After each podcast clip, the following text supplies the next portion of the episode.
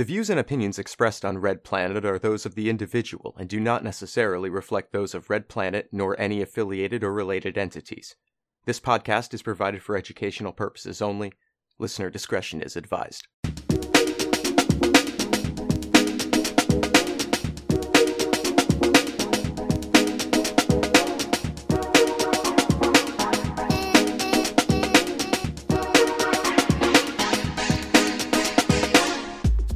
Welcome to Red Planet. This week, we're gearing up for summer with a conversation about what we can expect in a world where every year gets hotter than the last. Also, Palestinian families are set to lose food assistance, Target kowtows to right wing pressure, and the worst war criminal you know just turned 100 years old. But first, a bit of fun about our favorite fail sons. Nora, who's your favorite fail son? I don't know actually. Wyatt Koch might be one of them because he's so like obvious, you know? Yeah. I'm sure there's there's better examples, but like he's just so cartoonishly a fail son Mm. that I really enjoy it. It's Yeah. it's like charmingly a fail son. For me, it might be it might be DJ TJ, um, Donald Trump Jr. Oh right. I just like calling him DJ TJ because you know Donald Trump, Donald John Trump Jr. Wait, did you did you hear that story about when Trump tried to call up uh someone and his fake name was like John Barron, which is like that's his middle name and his son's name, and it's like Amazing. he's not a smart guy. Like the um It's like when someone has to like when you have to invent a fake band name to impress someone, and you're just like, uh, John Barron. yeah yeah exactly yeah I I think my I think my favorite fail son is probably DJ TJ. Uh, I like calling Yeah. him that. He's got he's got the rhythm. I, I Nemesis think of DJ Mule. Yeah. it was when I it was the I think it was the first time someone called him uh, a chinless wonder. I was like, oh, he might be he might be my fave. Yeah. You know what my favorite fail son success is uh Tom Hanks's uh kid. oh, his name? Chet Haze. Yeah. 'Cause he's like he's a fail son, but he he is so fail that he's like winning. Wait, Chet Hanks. Didn't he accidentally participate in White Boy Summer though? Like really kick off White Boy Summer? Oh yeah, no, he totally did. I think he created White Boy Summer. He's just like So- this kind of like dude that like bumbles into everything, and then all of a sudden he looks around, he's like, "Wait a minute, these guys are Nazis." Um, Why do all these Nazis keep supporting my my He was shows and on- everything? On Atlanta as well, basically like Yeah. playing a kind of a version of himself, which I think was like quite funny, and I wonder how self-aware he was about that. But um, yeah, my um, my favorite fail son is probably uh is one of the one of the children on Succession, which you know like you n- is not a real fail son, obviously, but um, is this like super loser, kind of like Wyatt Koch, but like. Mm. I mean, like more like a mix between him and um and DJ TJ actually, which is perfect. But um, you know, has like potential presidential aspirations and is just like very useless, but like has never actually had a job, but believes that that could be the job for him. And um, yeah, very amazing how everyone just kind of like humors him constantly, but is kind of laughing at him behind his back. It's it's pretty great. Awesome. I feel like it's important to remember that all uh, all rich guys with any kind of hereditary wealth are fundamentally fail sons. Like we shouldn't think of Trump Senior as the as as the the success story. There, he's uh like fallen fallen upwards through all the worst. There's there's probably something to look at in like fail sons igniting fascist shit, right? Like it, yeah, like yeah.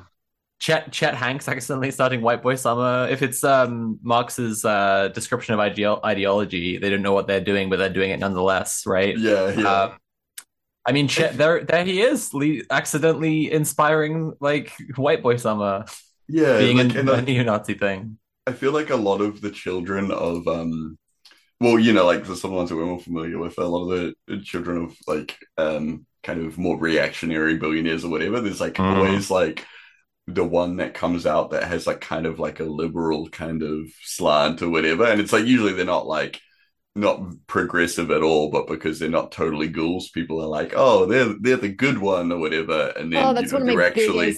Oh, they're God. actually still terrible. Um, but yeah, uh, Connor Roy in its succession is the the the epitome of that. He's like the the hippie libertine kind of one, but is like just totally as evil and as fascist as anyone, perhaps more so than any of them. But um, you know, just kind of like is the the chill one, the fun one, you know. I I've probably mentioned what I can't say about Bill Gates's family on stream before, but I can't I couldn't possibly say if I knew anyone who knew them, and I definitely couldn't say if they uh they had a bad relationship with Bill Gates' kids because they beat them in a horse race once when they were younger, and they held a grudge for many, many years. And uh, if I if I did know that person, it would probably be a bad idea to to say that they said that Melinda Gates was the only normal person in the entire family. wow, amazing. Those horse horse grudges. Those ones that'll come back to you. Um, welcome to Red Planet, everyone. Uh, it's this is the show we're doing. It's a weekly call me roundtable where we chat about how to make the world a more based place to live in. Uh, speaking of based, Kira, you're pretty based. What's the most based thing you did this week? Uh, well, this week was kind of a smattering of semi-based things, but nothing in particular was extremely based. Um, I did have my friend Aronach on my stream this week, and we discussed like casual ableism in language and like how frustrating it is to have conversations with people on the left about ableism because it's still a, still an area that tends to uh, I see people on the left being still quite reactionary about it and also being confronted about it. So that was really nice to be able to connect with her on that and um have that conversation. But um also my community and I are going through the Fast and the Furious cinematic universe. And so uh, we're doing that, and I feel like that's benefiting my is mental that just health. the is that just the series or is there more? I, I've never seen no, any it's of this. them. So. It's this. Oh my god. Oh my god, they're great. Um, Clearly, they're- I got to get in on this watch party. Oh yeah, no, they're like if you like fast cars and like like People being furious. people being so Yeah. mad, seething. Yeah. Um, oh damn. Okay. it's been really it's been really fun. It's it's been a it's been a you good should time. um follow it up with the what my personal favorite from the Fast and Furious cinematic universe, which is actually not a not a part of the Fast and Furious cinematic universe, but was um it was released as a potential well no a very like they wanted it to compete. They made a movie called Torque. It's Fast and Furious but with motorbikes, and it's like the perfect time capsule of the early 2000s Oh my in a if you if you watched it at the time it would have been terrible but watching it now looking back in it it's fucking hilarious. Oh, there's like a scene where these like two women are having a knife fight and they're like jumping from motorbike back and forth and then one of them does like this big like skid and like turns around and she's like in front of this giant mountain dew billboard and it's like takes up the entire frame and it's just like it's so perfect. And every scene looks like a music video. There's like a nu metal soundtrack ice cube is there um they all have me like motorbike knife fight. Honestly, like hell yeah. they all have custom embroidered um like motorbike jumpsuits with like tribal dragons and stuff on them. It's like it's very good. Um So it, it's just like when you're watching the George Romero zombie movies, you really have to watch like the Italian like zombie and zombie Yeah, two and like the you know the the all the spin-offs because like yeah. Yeah. What what is a Fast and Furious marathon without a we have Fast and Furious at home? Exactly, that's. But it's um the best part is that it's like full of digs against the Fast and the Furious. Like there's that little kind of like little throwaway lines or like the intro is like you know like the red and yellow cars from the first Fast and Furious? They're like driving along and a kind of motorbike kind of like makes them spin out and it's just like there's like a sign that comes up that says like bikes rule cars suck or some shit like that it's fucking hilarious Oh It's my just like- God. like they were trying very hard. It's um no, it's it's if you're if you're on- riding the Fast and Furious wave, then you definitely got to look at um at what else was happening in the world um at the time. But yeah, no, very Yeah. base though. Yeah, but uh, I want to know what my friend Tim has been up to this week. What was the most space thing you've done this week, Tim? I don't even know. I was thinking about it. I've just been like, I've been working so solidly lately. Even um, I like worked at this. I tattooed at this kind of like event thing that my friend put on yesterday, and was like just all the way up till like midnight, just like working solidly. So I haven't really any time to do anything outside of that. So um, I've done the opposite of based this week by Mm. taking taking bad take not taking care of myself and overworking myself to death. So, You know what you could do Oh, to, no. to fix that is what can I uh, do? Fast and the Furious cinematic universe. Start Maybe, tonight. perhaps. Yeah. Uh, yeah, yeah, yeah. That might be enough. That's your prescription. I'm writing Hmm. you a prescription. What is it? It's the tenth one is coming out now, but the tenth one, you- which is going to be a trilogy. I'm like, So like Oh my God. apparently the the order in which they release is not the order that they're like that the story unfolds chronologically. oh, so they kind of do that that shit too. I don't know. It's very complicated. It's very it's far more intricate than people like Yeah, to give yeah. it credit for. I, I feel like these are all like Vin Diesel ideas, you know. God, Like, that uh, man is so hot. Oh, I love how he handle it. talked in an interview how he he like because he helps write a lot of the movies now. He didn't initially, but I think he like kind of stepped in, and he just um he he writes them in the same way that his friends would um come up with their ideas for Dungeons and Dragons, which I don't know what he meant by that because you know apparently he is a huge D and D player, but I'm assuming that it's just like he is. Oh my god, is he a nerd? he is. No, he really well allegedly allegedly he is. Um, Unless it's like some sort of you know like No, I've seen, I've Marketing legitimately seen, I've legitimately seen other people like question his nerddom. Apparently, he takes it very seriously. But um, God, that man is so attractive. Oh, yeah, like I be, I'm guessing he just like sits around and he like has a bunch of bunch of tables and he rolls some dice and he's like, "Damn, the cars are going to space now," you know. So yeah, that's how we go. So how That's how? Elon What's- Musk makes bus- uh, business decisions as well, I guess. Oh, yeah, I know, Um, right? I heard some. I read something. I don't know if it's even true about something about like how he's going to turn off Twitter for like Europe. I don't. Oh, know. incredible! Is that Finally, even okay. Sorry, that's not. This isn't news. This is me just like completely bullshitting. I saw a tweet probably when I was like No, please, Elon, shit, pull the plug. and then I I'm just kept scrolling. yeah, now I'm yeah, yeah. yeah, like people Oh, in my no. Discord were like, "Thank you, God. Thank you, Jesus. Just end it. just Uh, Oh end no, it." Twitter! Oh, what will I do without Twitter? Shit. Uh, It's all right. I'm already on Bluesky. I am. I'm really enjoying the idea of um, the idea of Elon getting up every morning, knowing like Jack Dorsey is right in his rearview mirror, gaining every day. I need more dopamine than Bluesky can give me, though. It's so like low dopamine. It'll get better though. It's just a beta at the moment, Yeah, just yeah. like Jack Dorsey. But soon it will be. no, wait. No, hang on, hang on. Software development goes the other way. You do the alpha first. So Oh, yeah. soon it'll be a delta, and then he will become an alpha, Wow. and Elon will be the beta. Mm, mm. This is, this is very complex. It's a lot too much math for this episode already.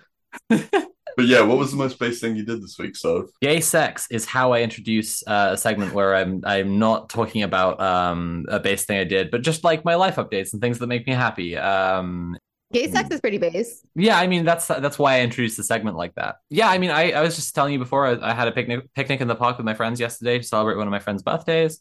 Uh, I've been like in the sunshine and hanging out with my friends a ton more. Um, I've been I mean I've been off the show for the last like two or three weeks. Um, Mm. so like it's kind of a it's kind of a month long like most base thing I did. Uh, I've last month has basically been I've been working on my big project. I've been working on for like two years, and it's really nearly done. The world is not ending. My anti doomer thing. Uh, it, it's going to wind up long as hell. It's a huge project. It's been taking up so much brain space, and I'm really looking forward to like my brain emptying out and me having not a single thought in my mind. Um, which has been a lot of my month actually, like just hanging out with friends, uh, kissing girls, uh, being in the sunshine, uh, yeah, just chilling. And then, uh, and and yeah, a part of the reason my month's been like utter chaos is Nat's been away in Armenia, um, with our friend who was getting FFS with the same surgeon that I went to. Um, so it's been also kind of hard, but Nat's come back this last week, and it's been delightful to have her back. So that's another thing that's maybe ma- making me happy in my life right now.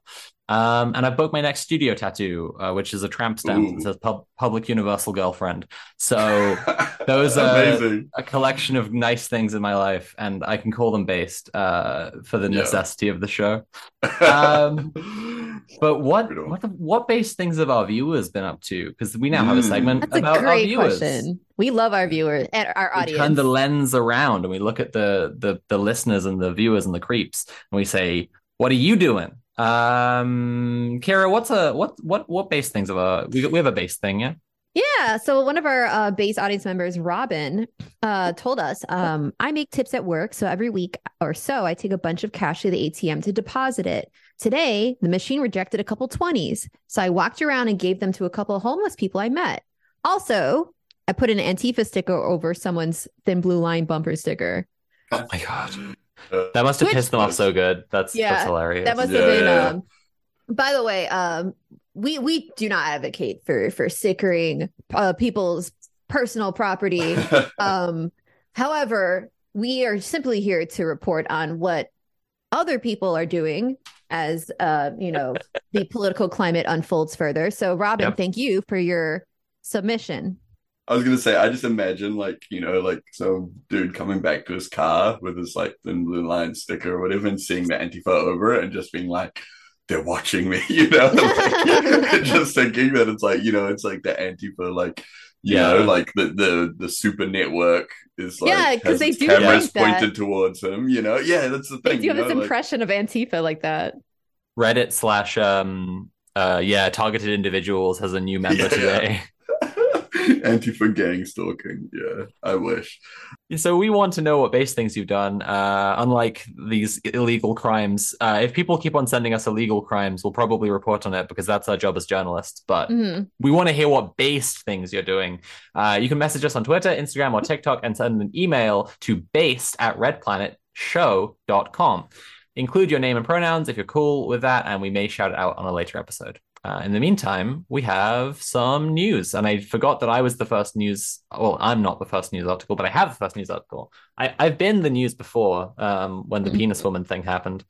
Um, uh, so I want to clarify to everyone that we're actually talking about Target. Uh, Target stores dropped Pride merchandise in response to right-wing terror campaign. Uh, I don't know if people have been seeing this, but a lot of uh, far-right chuds have been just going into Target stores and smashing up Pride displays. Um, and yeah, Target have taken the the corporate cowardly shithead move uh, to just to just uh, capitulate to them and uh, to pull their stuff. So um, retail chain Target has removed some Pride merchandise from stores after right wing commentators and their followers on social media attacked the company over support of LGBT, LGBTQ queer people. Mhm. Uh, right wing ghouls made numerous false claims about the retailer, including what that they are selling tuck friendly bathing suits in children's sizes, while videos of customers knocking down a Pride display at a Target store went viral. Um, Target, I- as far as I'm aware, like did do a a, a tuck friendly thing, which is already like corporate eye rolling cringe. A lot of uh, dolls not like appreciate that as a, a you know a way to draw in the transgenders, but some other people would. It's fine. Um, uh, yeah, and then people started spreading uh yeah this this idea that it was it, they were selling them in children's sizes, and they weren't. Uh, among the products removed includes items from Abprallen, a UK-based brand created by artist Erik Carnell, whose whose Satan respects pronouns design was singled out despite not being carried by the chain, resulting in death threats and other abuse. In a statement, Target claimed they were removing items that have been at the center of the most significant confrontational behavior, citing threats to employees. And I think that yeah, uh, uh, the, the Cowards. safe the safety of their workers is a is a valid concern, Yeah. but like it's also they're leveraging it to uh to say that they Mhm. won't stand by this stuff where you know what they could easily do is uh tell their security that like they should immediately intervene like be wary and immediately intervene and kick out like right-wing dickheads who've shown to shown up to like smash up a rainbow display Yeah, and especially how you know it's like it that they're not saying like you know like they won't be like okay take this take this shit out and then we you know and then that's it then we'll be happy or whatever. It's just for them it's like we won we got Target to take the stuff out and it's like because these are the people that fundamentally just do not want to see anything that they think is like queer or whatever in public spaces. So it's like it's just going to shift to the next thing, right? Like it's going to be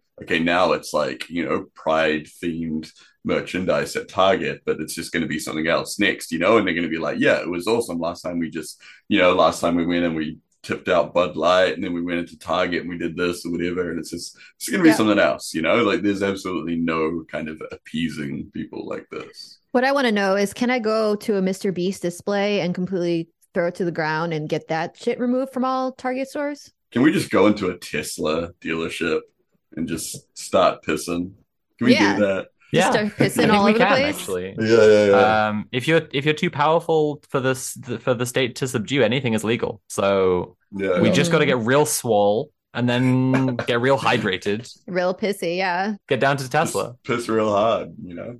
I just think it's I think it's rich that Target with its like tons and tons and tons of money that invests towards Yeah. like sur- surveillance Yeah. security couldn't actually manage to prevent irate right wing assholes from doing what they want to do. But they manage to Yeah. like, you know, find ways to arrest people all the time. Like Tim's exactly right. Like if you back down on this stuff, fascists are just like, this is great. This is a win for us. Of course. Yeah, yeah. I think a lot of people are also caught by the idea that like because of right wing media talking about Antifa terrorists, like it's gonna be it's going to be a kind of it's going to be a kind of lose lose situation where like if people show up to stop fascists in any way that like media will then report there are these terrifying black bloc thugs but like Yeah, yeah. no fascists actually hate talking about when they take an L uh, and Yeah. and when they take an L they run away from it because they're a bunch of fucking cowards Well, yeah, it's the thing. I think being embarrassed is like their, you know, one of their greatest kind of fears, right? You know, it's like they Yeah. don't care about being wrong or like being Yeah. being mean or being, you know, whatever like that. It's just like, Mhm, yeah, mhm. I mean, that's why they try to dress up as like these little like nail, uh, you know, like these like army larper types with their like yeah, super tactical this and that. They're trying to desperately show up as like tough and unembarrassable, unembarrassing people. the performance of force is their whole thing and it's so Yeah. cringe like they end up structuring all their organizing around like militaristic stuff as well yeah. um i don't know I did find it weird. Did any of you see the um the boycott Target rap song? no There's a guy. um, heard about the MAGA guy. Oh, it's this guy, um, Jimmy Levy. He's like a kind of like rapper, singer dude, whatever like that. And he's like, he's deranged, you know, but I feel like it's like, it's definitely like a marketing thing for him because he's like pushing this whole, like, this is the most censored song ever. It's, it's terrible, but it's like this song about how, like, you know, like Target are targeting your kids or whatever. But um, it's this really wild thing where he's like talking about like, you know, he's like rapping about like very Christian stuff and like all this kind of shit about you know, like um, you know, Target represents Satan and all this kind of shit like that. But then it's like, which I think is also kind of weird because like if you make a rap song where you're saying that Target are deliberately targeting children, they're satanic, they're, you know, pedophiles and all this kind of shit like that, surely that opens you up to like a whole bunch of legal stuff. But you know, that's just me, just you know, like whatever. Anyway, um, but uh, this whole thing is like this crew of dudes, and they're all wearing like, you know, like obviously like they were wearing like super, like so many chains and everything like that, and it's like his, you know, he's wearing like a shirt that says like Las Vegas, and there's like other dudes, and it's just like this funny thing where it's like these people that are like just covering themselves and like just this huge amount of like wealth and everything, Yeah. and they're like you know, and then they're in this like Target store talking about how like you know like this is evil like this around me like they're walking down toy aisles being like this is you know like this is sin this is this is disgusting this is satanic or whatever like that the people whose like nearest big store just is a Target who like can't afford to go change and shop anywhere else. They're just gonna be like, you you guys are fucking assholes. Yeah, yeah, exactly. It's so wild, and it's just like this is like so, like so bizarre that this is like, you know, like this is um, I guess like this is their version of Christianity, right? Like you know, like these are the, um, yeah, I don't know, these are, it's um, it's I mean maybe it's it strikes me as especially weird coming from like you know outside of America or whatever the um like American Christianity and I know like obviously not all of it's like this. This is just like a very you know specific brand of American Christianity, but it's just like it's so wild to me watching this. Like yeah, these these dudes that are very much like you know like obviously like very very wealthy. I don't know like you know, and it's like you see other stuff in his music and stuff like rapping about like you know performing violence and all this kind of shit like that, and then he's like in the toy aisle in Target talking about like this is this is the evil right here, you know. Um Like I've obviously never actually been to America, but like I, I was on the um I was on a podcast with my friend uh with, with Tier actually who came onto the show uh a very early episode. Um and like yeah we were chatting about um the Christian identity movement and it's really bizarre to hear like to to read for me it's like I'm I'm reading and researching in anti-fascist capacity and learning about the stuff kind of academically and then like to chat about it with her and her friend and they're just both like well yeah we grew up in California and and neighboring states and like it's this this shit is everywhere and I'm like no Yeah. I I read I read this in a book and it seemed like the most absolutely cuckoo bananas nonsense you could possibly imagine and you're saying Yeah. that like every normal church has a sign outside talking about the rapture. Come on, what? Yeah, yeah. It's well because that all of that stuff is like very niche over here. Like that kind of Christianity is like there's definitely a presence of like the kind of I guess the mega churchy kind of stuff, but just no nowhere near on the same level, right? Like there's like this one that's really bad. I remember when um they were in lockdown, they put out a video that kind of went viral and it was like the pastor dude talking about how important it was for people to continue tithing through the lockdowns. And he was like literally like sitting in front of his infinity pool. And it's just like, whoa, like you are wild. But yeah, but it's it's not really the same. We don't have like the same um links to um Mm. like I guess like a lot of the really kind of far right kind of stuff. Like there definitely is like a very um right wing conservative Christian movement over here, but it's not um I it's nowhere near as pervasive as um as America has. So it does it always just strikes me as it's so bizarre. I was in the South for a bit. I lived there for like a second. And um, I remember being amazed that there were like, there's like a, a marketplace of churches. So you can like drive down the street and there's like two churches on one side of the road, like, like another church on the other side of the road. And they all have like kind of like LED billboards up, like trying to advertise their churchiness. And they're all kind of like competing for churchgoers. Mm. It's something else. It's ridiculous. yeah, that ridiculous. sounds bizarre. yeah, yeah, yeah. It's, it's ridiculous. Tim, do you want to tell us about the next news piece? Yeah, so UK Prime Minister Rishi Sunak discusses price caps for basic necessities. So um yeah, I only just found out about this this, this morning. I hadn't heard about this, but um this is actually something that people uh, some people have been trying to push for over here as well.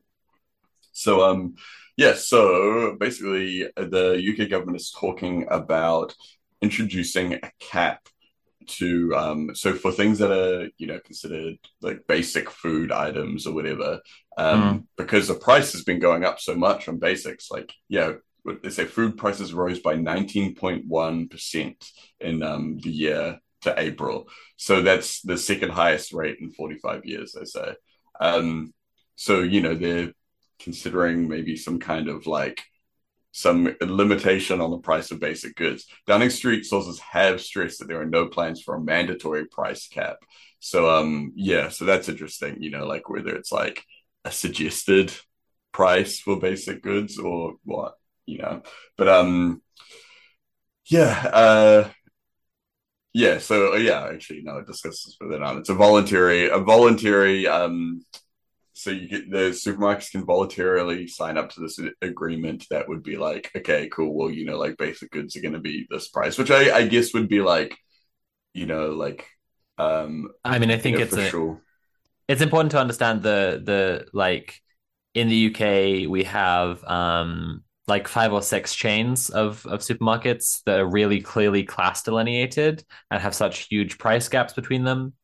Um because of the illusion that like the the upper class ones give some kind of better product when it's like you know it's a lot of it's like for example milk from the exact same dairies. But if it's got like a Waitrose label on it then it sh- it must cost three times as much. So I think that like I'm not I'm not I'm not um saying any of that in in the defense of um it not being a mandatory price cap. But I think that's probably their their their reasoning is that they need to allow Waitrose to carry on like selling to middle class people at five times the price so that the middle class people feel like they're eating nicer bread. But isn't the point of a price cap that it's like not an optional thing? Like, Yeah. Mm. Yeah, exactly. the benefits of a planned economy um so uh yeah so it's a little bit different down here because we have um a duopoly so we only have two supermarket companies which both companies kind of own a couple different supermarkets so there's like maybe four or five different supermarket kind of brands but they're all actually the same two companies and they kind of just um they've been they've been to referred to as a cartel um fixing prices um engage uh gouging prices during the lockdowns and stuff like uh which Nice. yeah watching the price uh the price increases like the inflate well uh, allegedly according to inflation uh but it's all being investigated at the moment it's it's but actually due to like, Pete wow. Buttigieg. yeah yeah yeah the, Fred the, the, Kiwi, the, the Kiwi Pete Buttigieg. yeah yeah totally like it actually is and um so yeah they've been talking about something like well some people have been talking about something like this but i i honestly i think the best the best combat for this kind of thing, I always think, is an actual nationalized supermarket, right? You know, like to force them to compete instead of being like, okay, you can opt into something like this. It's like, no, a nationalized one that sets the price and everyone else has to compete with them. Same with like, you know, gas stations, all that kind of stuff. Um, and then you just nationalize everything. Yeah, it was something that Corbyn was talking about a national food service. And it was like, yeah, this seems like a really obviously good thing to have. Yeah. But we can't let Commie Corbyn flush the Britain down the 70s tubes. There was a billboard put up by the brand Pimlico Plumbers. If anyone's ever looking for a plumber, I, I know I'm talking to our audience and they're like, we're probably not like homeowners as a group. But like if you're ever looking for a plumber, uh Pimlico Plumbers is like one of the largest um uh plumber orgs in the country. Yeah. Um and they're all Tory scum. So uh yeah. never hire one. Also, if you're looking for a plumber, uh, which means you own a home, you should definitely become a patron. So, yes, extremely true. Patreon.com slash please put off replacing your boiler. It'll be really expensive and annoying, and all you get is like boring hot water or whatever. Uh, you get stickers with us, and it's way yeah. cheaper. And you're a good yeah. person. You're like a yeah. certified good person. So yeah, it helps in some way. Yeah, it's kind of interesting in Sunak in the context of Sunak's politics because he has come in as a uh, I've been saying this for a while, like a very naive neoliberal. Um, and it's always interesting to see how quickly neoliberals learn the lesson that like neoliberalism is a completely nonsense ideology and has nothing to do with like economic science. Um, because basically, like if a neoliberal comes in at a time when things are relatively good and stable, they'll start doing all the free market bullshit as much as they possibly can. If the, and then when they hit a crisis, they're going to learn that like neoliberal economics have no answers for that, like no answers whatsoever. And then the two choices are more police or socialist policies, and those are the only two options then. Um, and so, I mean, Sunak's been doing plenty of more police, just to be clear. But it's it's interesting to see that he's already like considering something like this. Yeah, yeah. Well, um, so the um Simon Roberts, the boss of Sainsbury's, has um denied that his supermarket has been profiteering, which is exactly what um yeah, all the the supermarkets down here that have been profiteering have said too. Um, cool. cool. Co- coincidence, you know, like yeah. you know, like they just say like, oh, it's just you know, we're just setting prices to keep in line with the market and all this kind of stuff like that. We're all small like, little but, beans. Ooh. Yeah, my brother in Christ, you control the market. Yeah. like, um, there are two identical gods in front of the doors. One always tells the truth, and the other is a capitalist. Yeah, yeah, yeah. Like, and with us, our duopoly is kind of like, you know, it's kind of like, uh, I mean, it's it's if they are working together as a cartel, which it has been alleged, and there's good evidence to show that, then it's like it's really just a monopoly. It's like you control yeah. it all. But um, yeah. So with the inflation going up and stuff, obviously everything's getting more expensive for everyone. Um, and there was, uh, yeah. So what they were, uh, were saying here is that um the experts have warned that expensive food is set to overtake energy bills as the epicenter of the cost of living crisis. So, energy, like we've been talking about that, like energy, energy costs in so many places has been a real catalyst for um for big protests, all that kind of stuff, and so many of the countries that we've you know we've done little uh you know like news pieces on in, on Red Planet in the past, but um yeah, it's kind of like this thing where you know, it's like all of these things together just add up to being, you know, it's like the the prices are increasing so much that it's like you're just like everything in general is getting way more expensive to the point where it's like you know like we've talked about this before how inflation goes up prices go up everything like that but wages don't go up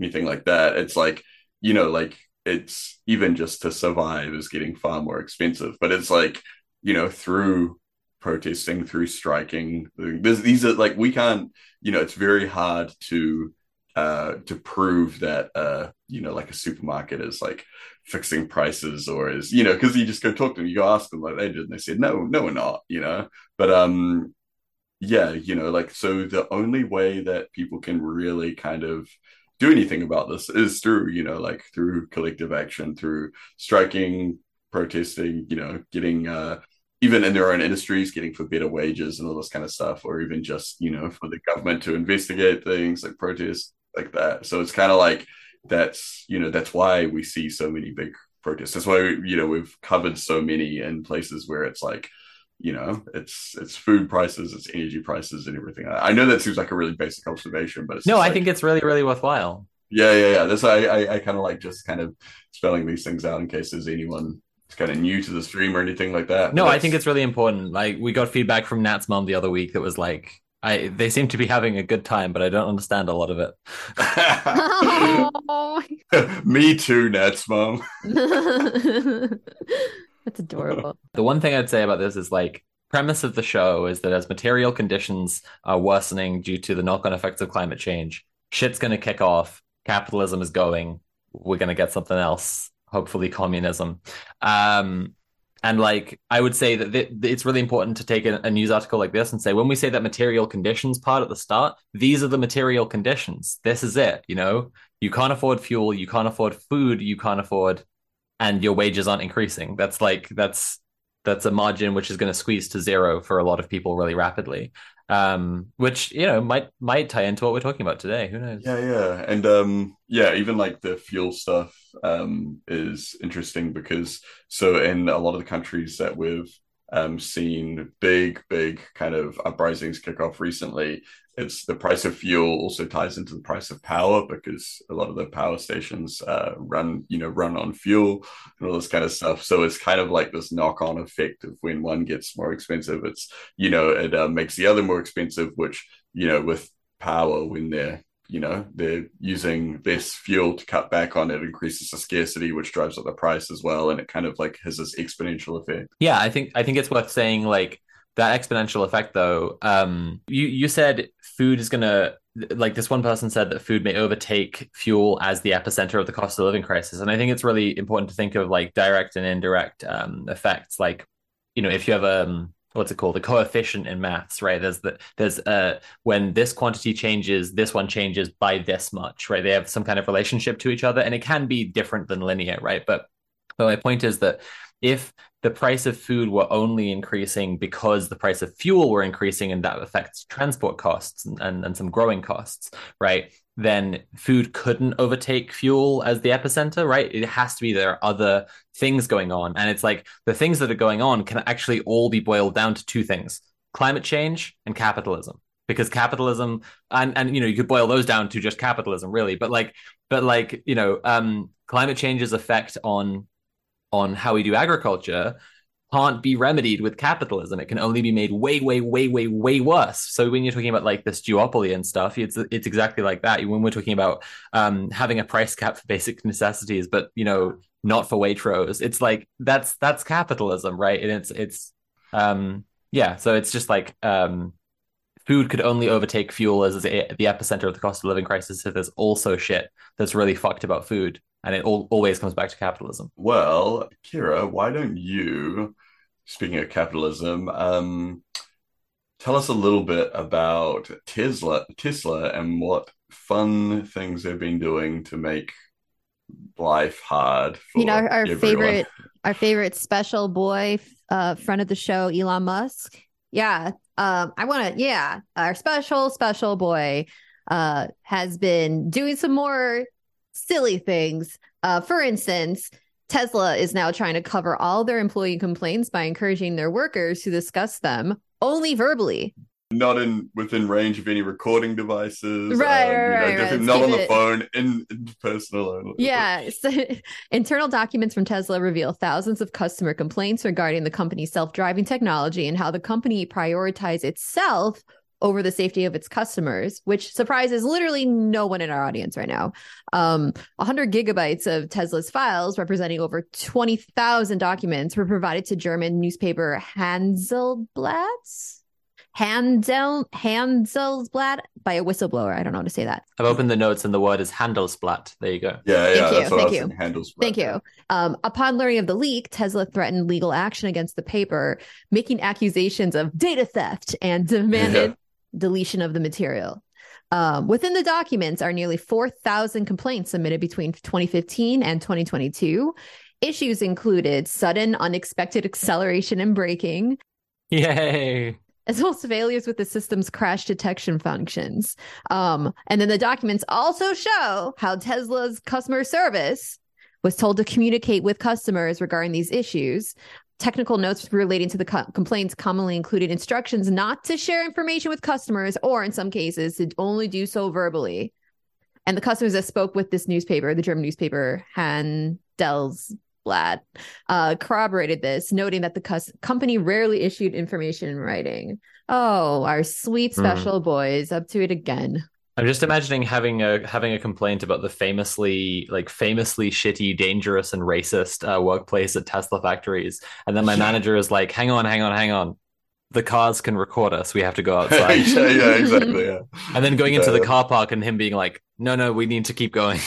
Yeah, yeah, yeah. Another car park. that's amazing. Yeah. That, yeah, that's incredible that they're like they're so it's such a such an interesting uh I don't want to say it's an interesting company, but like because of the technology and because of how oppressive this company is, you have all these cus- all these uh, complaints being just not recorded in certain ways to maintain their like irrelevance essentially. But then you also have the actual cars that do record all in the car and around the car to the point where uh, it was revealed that Tesla like has access to tons of footage of like its customers. Like they said they saw footage of like uh like you know like uh the tesla's uh the tesla uh like owners children or like they saw like footage of their owner like make like having sex with people like and all this footage is available to like the actual employees to just go through and to just do whatever they want with. So you have that side of it and then you Awful. have the other side which is like never record any of these complaints anywhere. Yeah yeah. I've seen them um use the footage as well in um you know like insurance kind of cases and stuff where it's like you know with the self-driving thing where it's like you have to you're supposed to be you're supposed to have your hands within like certain you know places or whatever while it's driving so that you could instantly take over if it's going to just hit a small child or something like that. Mm-hmm. and then um you know them using the video footage to be like oh well actually your your hands were just outside of the hand zone. Just like dumb shit like that. So it's like you obviously have like you know you can like you have a great amount of data there that you can um you can go through. It's like yeah i mean like just having ac- them having access to that is like just wild, you know. Self-driving, self-sabotaging, self-surveilling car. I just want to also say, just quick, quickly, in case anyone's ever considering a Tesla for whatever reason, if any of you have disposable income like that, first of all, become a patron. Um, yeah. Patreon.com slash red underscore planet. Tesla is a car as a service anyway. You could just give whatever money you would be paying them every month to us instead. Right, right, right. Um, but also just know that the video used this this famous video used to show uh, Tesla's cars self driving uh, capabilities was actually pre mapped. Was actually pre mapped route, and then they just showed the car driving a pre mapped route. And then when it parallel parks, they had to shoot that over and over again, finally until it got it right because it kept hitting all the other cars in the parking lot um, so just just know that before you make a decision one of my favorites was like a video that a dude uploaded himself of um how good his Tesla was self-driving through uh, a busy car park. Did he do the thing where he keeps like apologizing while he's like, "Oh, that never happens. Oh, it's fine."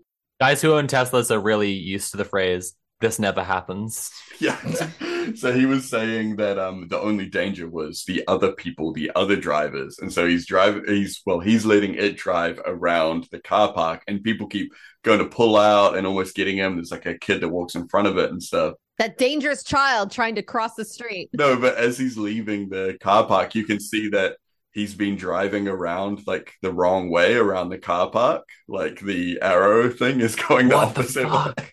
it's no. just like yeah we fucking go and he didn't realize this he just un- unloaded it or whatever like that and then you know the first thing is everyone on twitter just being like you fucking... average blue check behavior. Yeah yeah yeah like you got like you just oh my god. But um aside from that it's like you know like these are the like what is it? He there was that video of the cybertruck that was supposed to be like impervious like you know like the smash proof screens or whatever and then um Elon and the designer like threw the ball at the screen and it yeah, just oh, at the window and it just immediately. Yeah. It's my Bluesky banner, by the way. It's just a picture of Elon standing in front of his Cybertruck with its shattered with the cracked windows, just looking really embarrassed. You can't even keep it under con- like you know you can't even keep things together for like one display. You'd think that if there was really like a risk, you would have like put in some, you know, like it wouldn't have been a real Cybertruck. You would have put in some kind of like other secret shielded windows or something like that. But it's like you don't even like like you don't even know what could go wrong. You don't even have any kind of like sense of what's going on here or whatever. It's Mhm. like it's wild. Like he's not even like clever enough to be more dubious about it. We've been having some pretty pretty miserable news so far on the show today, I think. Uh, so how about a happy story? Would, would would you like to hear a happy story? It's about a sweet old man celebrating his hundredth birthday. Oh, that's so precious. So um, the t- the headline here is Henry Kissinger celebrates hundredth birthday. World Oh. breathes a sour sigh of disappointment. oh, Um, so um, yeah, Henry Kissinger, U.S. statesman and evil ghoul, turned 100 years old this week, and I wanted to give him a little special birthday celebration by reading some of his achievements in his long career uh, on the show. Uh, Kissinger was re- responsible for many of the most disgusting plays of American imperialism in his lifetime so far, including the carpet bombing of Cambodia, the systematic bombing over an area without any any plan based on military targets. They literally just selected an area and said bombs this far apart throughout this whole region, um, which has no confirmed total death toll. Well done, Henry. Carpet bombing is like a good the sign. most, like yeah, disgusting. Well, one of the most disgusting things you can do because it's like literally like the idea is to yeah, like you know, uh, like what Soph was saying, like plotting out a distance between each bomb so that the areas of destruction, the areas of effect, kind of all just line up. So you had to make like it a just- game of term. Yeah, well, yeah, exactly. You know, it's like Henry Kissinger used his alt. yeah, yeah, yeah, to completely like carpet in an area Yeah. and in bombs, you know. So it's just like everything within that zone is just completely gone. It's absolutely devastating to the entire region, and he did it for he did it across a, just a huge amount of Cambodia's entire landmass. Like Yeah, yeah. Like gone. this guy is just like the uh, the the the ghoulish, most ghoulish ghoul that you can imagine. Like it's I think that food critic Anthony Bourdain described the situation in Cambodia well uh, in this quote. Once you've been to Cambodia, you'll never stop wanting to beat Henry Kissinger to death with your bare hands. You will never again be able to open a newspaper and read about that treacherous, prevaricating, murderous scumbag sitting down for a nice chat with Charlie Rose or attending some black tie affair for a new glossy magazine without choking. Witness what Henry did in Cambo- Cambodia, the fruits of his genius for statesmanship, and you will never understand why he's not sitting in the dock at The Hague next to Milosevic. While Henry continues to nibble nori rolls at remaki and A-list, A-list parties, Cambodia, the neutral nation he secretly and illegally bombed, invaded, and under, uh, undermined, and then threw to the dogs, is still trying to raise itself up on its one remaining leg. Um, R.I.P. King, um, Anthony Bourdain. Uh, I, I have so many more war crimes to read off, though. Uh, so he organized the massacres of millions across Vietnam, Cambodia, and Laos under Nixon. Um, buckle in for some more. I I know people are more more aware of of of, of that region, right? So there's more. but I like how it's just like it's just one sentence and oh, you massacred millions. Next, Yeah, yeah. Mm-hmm. that's what we're talking. That's the that's a level of scum we're talking about. And that's just point one as well. Any anyone here heard of Chile? Anyone here heard of the of General General Pinochet? Because he was heavily involved in the coup against Allende in Chile, which was both uh, responsible for the mass torture, brutalization, rape, and murder of untold numbers of Chile- Chilean citizens, and also seen as the first great victory of the new neoliberal order. Uh, Mm. so fucking cool! What a cool guy. They they say like a lot, you know, like Chile is where neoliberalism was born, and it's like Yeah. these were the um these were the like this was the bloody birth of um neoliberalism and kind of what what they what they killed to create it, you know. So so fucking here we go. It's also noteworthy that like the the Western imperialist powers view of Chile was so much about like just literally a lab for them to play with. Yeah. Like they they Yeah. just thought of it as like literally like we can just see what and when, when I say like Western imperialist powers, it can also be like narrowed down to just a fucking few guys because like the Chicago school under Milton Friedman, like people Milton Friedman taught, and he was seen as like a crank who was like we can just deregulate everything it'll work out perfectly and everyone was like that that is utterly insane and then like capitalists realized how much money they could make off that situation if that was government policy instead of promoting him. And then like guys he taught were were you know general pinochet's direct economic advisors because you know um i'm i'm so early in the list of war crimes though. Um, the Pakistani dictator Yahya Khan was aided by Kissinger in the Bangladesh Liberation War, making Kissinger responsible for the deaths of between 300,000 and 3 million more people. Uh, the Bangladesh Liberation War was, yeah, a, a fight for Bangladeshi independence. Um, and yeah, generally horrible affair. East Timor, first liberated from Portugal by local socialists, was invaded by the Indonesian dictator Suharto, propped up and armed by Henry Kissinger only a month after they declared independence because uh, Western powers were worried about there being a communist nation in the area. Yeah.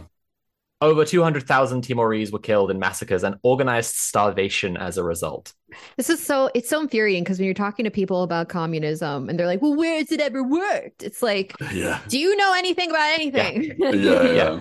Please. you know it feels played out to say the thing about like you know it's been it's been kneecapped by by american imperialism everywhere that like people you know local people decide this is the way we want to organize ourselves but like when you read about the actual history of how brutal and horrifying it was what they did it's uh it's a different game entirely but last war crime uh over 30,000 people were disappeared brutalized and tortured in argentina by a military junta kissinger approved in 1976 so what an incredible career for Henry Kissinger being interviewed in The Economist just this week. Kissinger's life may be the one of the most perfect examples of how easily white people in the imperial core can be led to believe that someone is a great statesman and hero by doing to brown people far away what they would find repulsive if it were done to white Europeans or Americans.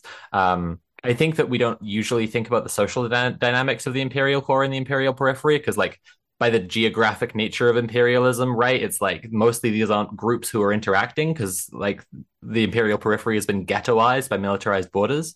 But like there is a social dynamic here, and you can see it really clearly with with Henry Kissinger as an example, because like if he did this to white people, he would be understood Mhm. by everyone as one of history's greatest monsters instead of Yeah. just like uh everyone minus liberals, I guess. Yeah, yeah. I mean, that's like what Bourdain was saying, right? Like, you know, like Exactly. he, he should be in the Hague next to Milosevic and stuff. Right, You know? It's like, exactly. no, because, you know, because uh, these people don't, you know, they don't look like Americans, so they don't count or whatever. You know? can also see the huge divide in the way that people will um, treat uh, Ukrainians versus, say, uh, Palestinians or any other group of non-white people that are being Yemeni people who are being Mhm. brutalized and murdered because of uh, like weapons that the Britain is selling them. You know. Well, that's the that's the last note of our uh, you know, the final note of our uh, happy story for this week. I just want to say happy hundredth birthday, Henry. May it be your last, and may humans around the world spit at your memory for a hundred years more. Uh, Tim, do you want to tell us about the weather? Yeah, so um, the strongest storm on the planet in two years is uh, is passing north of Guam at the moment. Super typhoon, I think calling it. Yeah, super typhoon Mawar strengthens into most powerful storm on Earth in more than two years. So um, yeah, it's uh, a Category Four storm. Uh, passed through just north of Guam on this week, Wednesday. And so it's building up force still as well, you know. So it's like it's the most powerful storm on the planet, but um, it's getting worse. It's like so far, um, and yes, one of the strongest storms in the world since uh, the year 2000. And so while it is just, you know, like it's a, a weather event, things happen like this, like all the random forces of the world or whatever.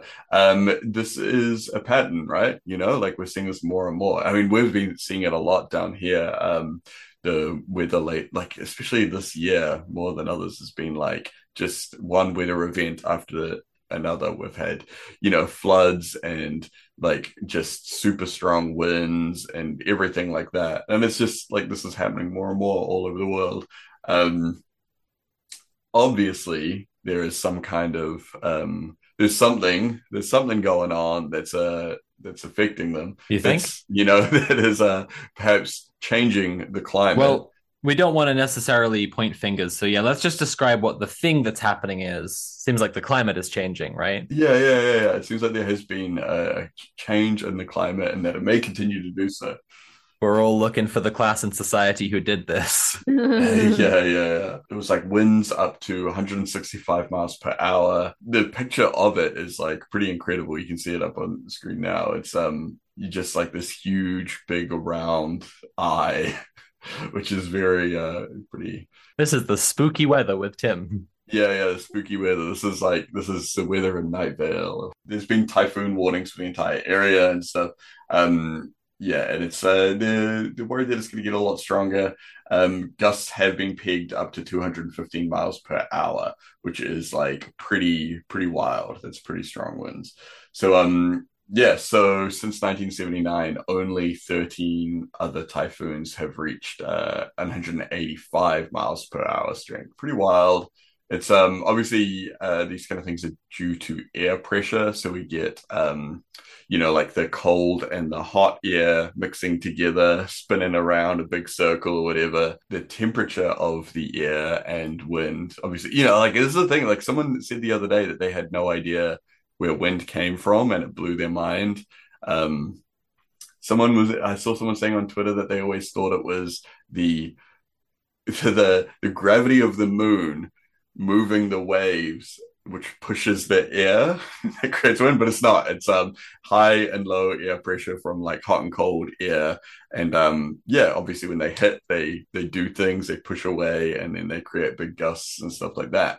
So with the climate that is changing um, gets hotter. The the sea, the surface temperature of the sea heats up, creates hot air. Everyone take notes. Take notes, everyone. There will be a quiz, maybe. Yeah, yeah. So we're going to see a lot more. This is obviously a lot more kind of climate change related things that feed into these events. But um, yeah, that's that's the that's the most basic, most mm-hmm. basic just the things. So um, yeah. So there's a potential for Mawar, the um, typhoon, to stay pretty strong for a while. Um, they have like current ideas of where it's heading. They think um, it's going to be getting pretty rainy over in Taiwan soon. Like they're expecting it to be bad, but then there's a potential that it gets really, really bad. Um, so they're kind of keeping an eye on it all throughout Asia at the moment but um yeah there's not too many and normally they'd say like oh yeah it's going to come this way and then it's going to hit like this other pressure bar and it's going to chill out or blah blah blah whatever. But it's saying at the moment there's nothing really stopping it. Like there's nothing standing in the way of Mawar from just getting a lot worse and getting a lot bigger um before it kind of before it peters out. So um yeah hopefully hopefully if anyone is watching from Guam or possibly in Taiwan, or even I think it's going to pass relatively close to Japan as well. I hope they, um, I don't know, have a raincoat, I guess. Kira, what is happening over in the Netherlands? Well, um, thank you, Tim. Speaking of, uh, you know, horrific things that are happening due to climate change, um, in the Netherlands, over 1,500 climate activists were arrested uh, this is part of the Extinction Rebellion climate group. Uh, activists were blocking a section of the motorway in the center of the city on Saturday. It was a protest against Dutch fossil fuel subsidies, which, by the way, is a form of nonviolent protest.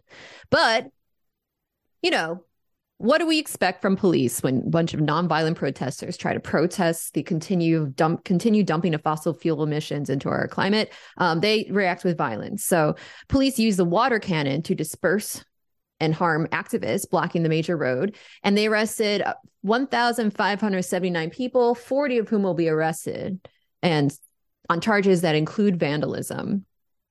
Uh, but here's a little fun fact. Uh, one of there was a few celebrities there, a few Dutch celebrities, and one of them was the uh, woman who played Melisandre from Game huh. of Thrones. I don't know how to pronounce that, by the way. It was huh. Carice Van Houten, so based.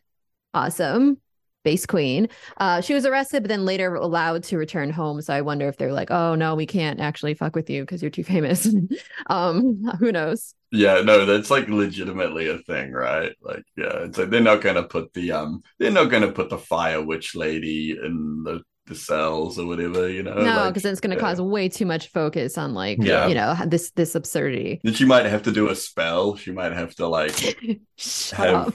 a weird shadow baby with uh, blood of a king, and yeah. you know, uh, use the leeches on the guys, the guys ding dong or whatever. Yeah, yeah, yeah, yeah, yeah. Do some of that stuff. I forgot that Tim's a sword guy, and this is probably like a big deal for him. I feel like I could probably say this for practically any European nation, but I think there's a reputation of like Holland being kind of twee and chill, and like. Mm you know, oh, it's got Amsterdam. You go and smoke weed and take mushrooms there or whatever, and windmills and clogs. But like ACAB is ACAB everywhere. Um, they're fucking the European cops as a as a general set like fucking suck. But I, I just I, I, remember like that that squatting book I'm always talking about, um, the autonomous city. Like the opening bit of that is like Dutch cops um using the counterterrorism unit to just evict some squatters from like a place they were chilling in and using as a, a like a youth center. Just want to close this story by saying, um, as Tim mentioned the previous story, and as a lot of you probably know from you know just observations of the world and what climate change is doing, climate change is extraordinarily violent. Right. This is like the and what what Sophie was talking about before. It is like the threat to all life on the entire planet, and it's something that we could stop, but it's not stopping because the ruling class refuses to stop, right? So this is an extraordinarily violent act. And blocking a motorway is nonviolent, especially in the face of this enormous violence. So the police reacting violently towards nonviolent protests of like the looming threat to all life on the planet is just it's just it's just uh, i just want to point out that ex- extraordinary contrast. And also to in case anyone have was ever weakening on their hatred of cops there it is. Hate the cops hate the capitalists note that police exist to protect capital and that once again we're seeing that the state exists to mediate class tensions in favor of the ruling class there you, there you go. That's that's the one. Um, uh, it's like they're on the side of climate change. It's like as if they it's a, it's like as if climate change is caused by a thing that they also defend, and then they're directly carrying out like the whims of the destruction of the planet as if it was like it's like we're facing a fucking Thanos or some shit. It's like there is this actual world-ending fucking villain and all of the other bad guys just like lining up in coalition they're just like people who are anti-abortion and people who are anti-LGBT and like the cops and the state are just like, no, we love climate change. Actually, we all want to die. yeah, yeah. Speaking of uh, anti-queer uh, dipshits, uh, Sophie, what's going on Yay. in London? Right. Uh, it's it's fucking it's counter demo weekend. Uh, this happens once a month. Um, Turning Point UK show up outside the Honor Oak pub in South London, and then the next day, Posie Parker holds a little fashy rally in Hyde Park. It keeps on happening. It's uh yeah, pretty regular thing now, about about once once a month, the Saturday and the Sunday. Um, and generally, what happens is, uh, and this has been happening for the last few months now, like a few hundred people show up and massively outnumber Turning Point UK at the Honor Oak pub uh, and tell them to get fucked.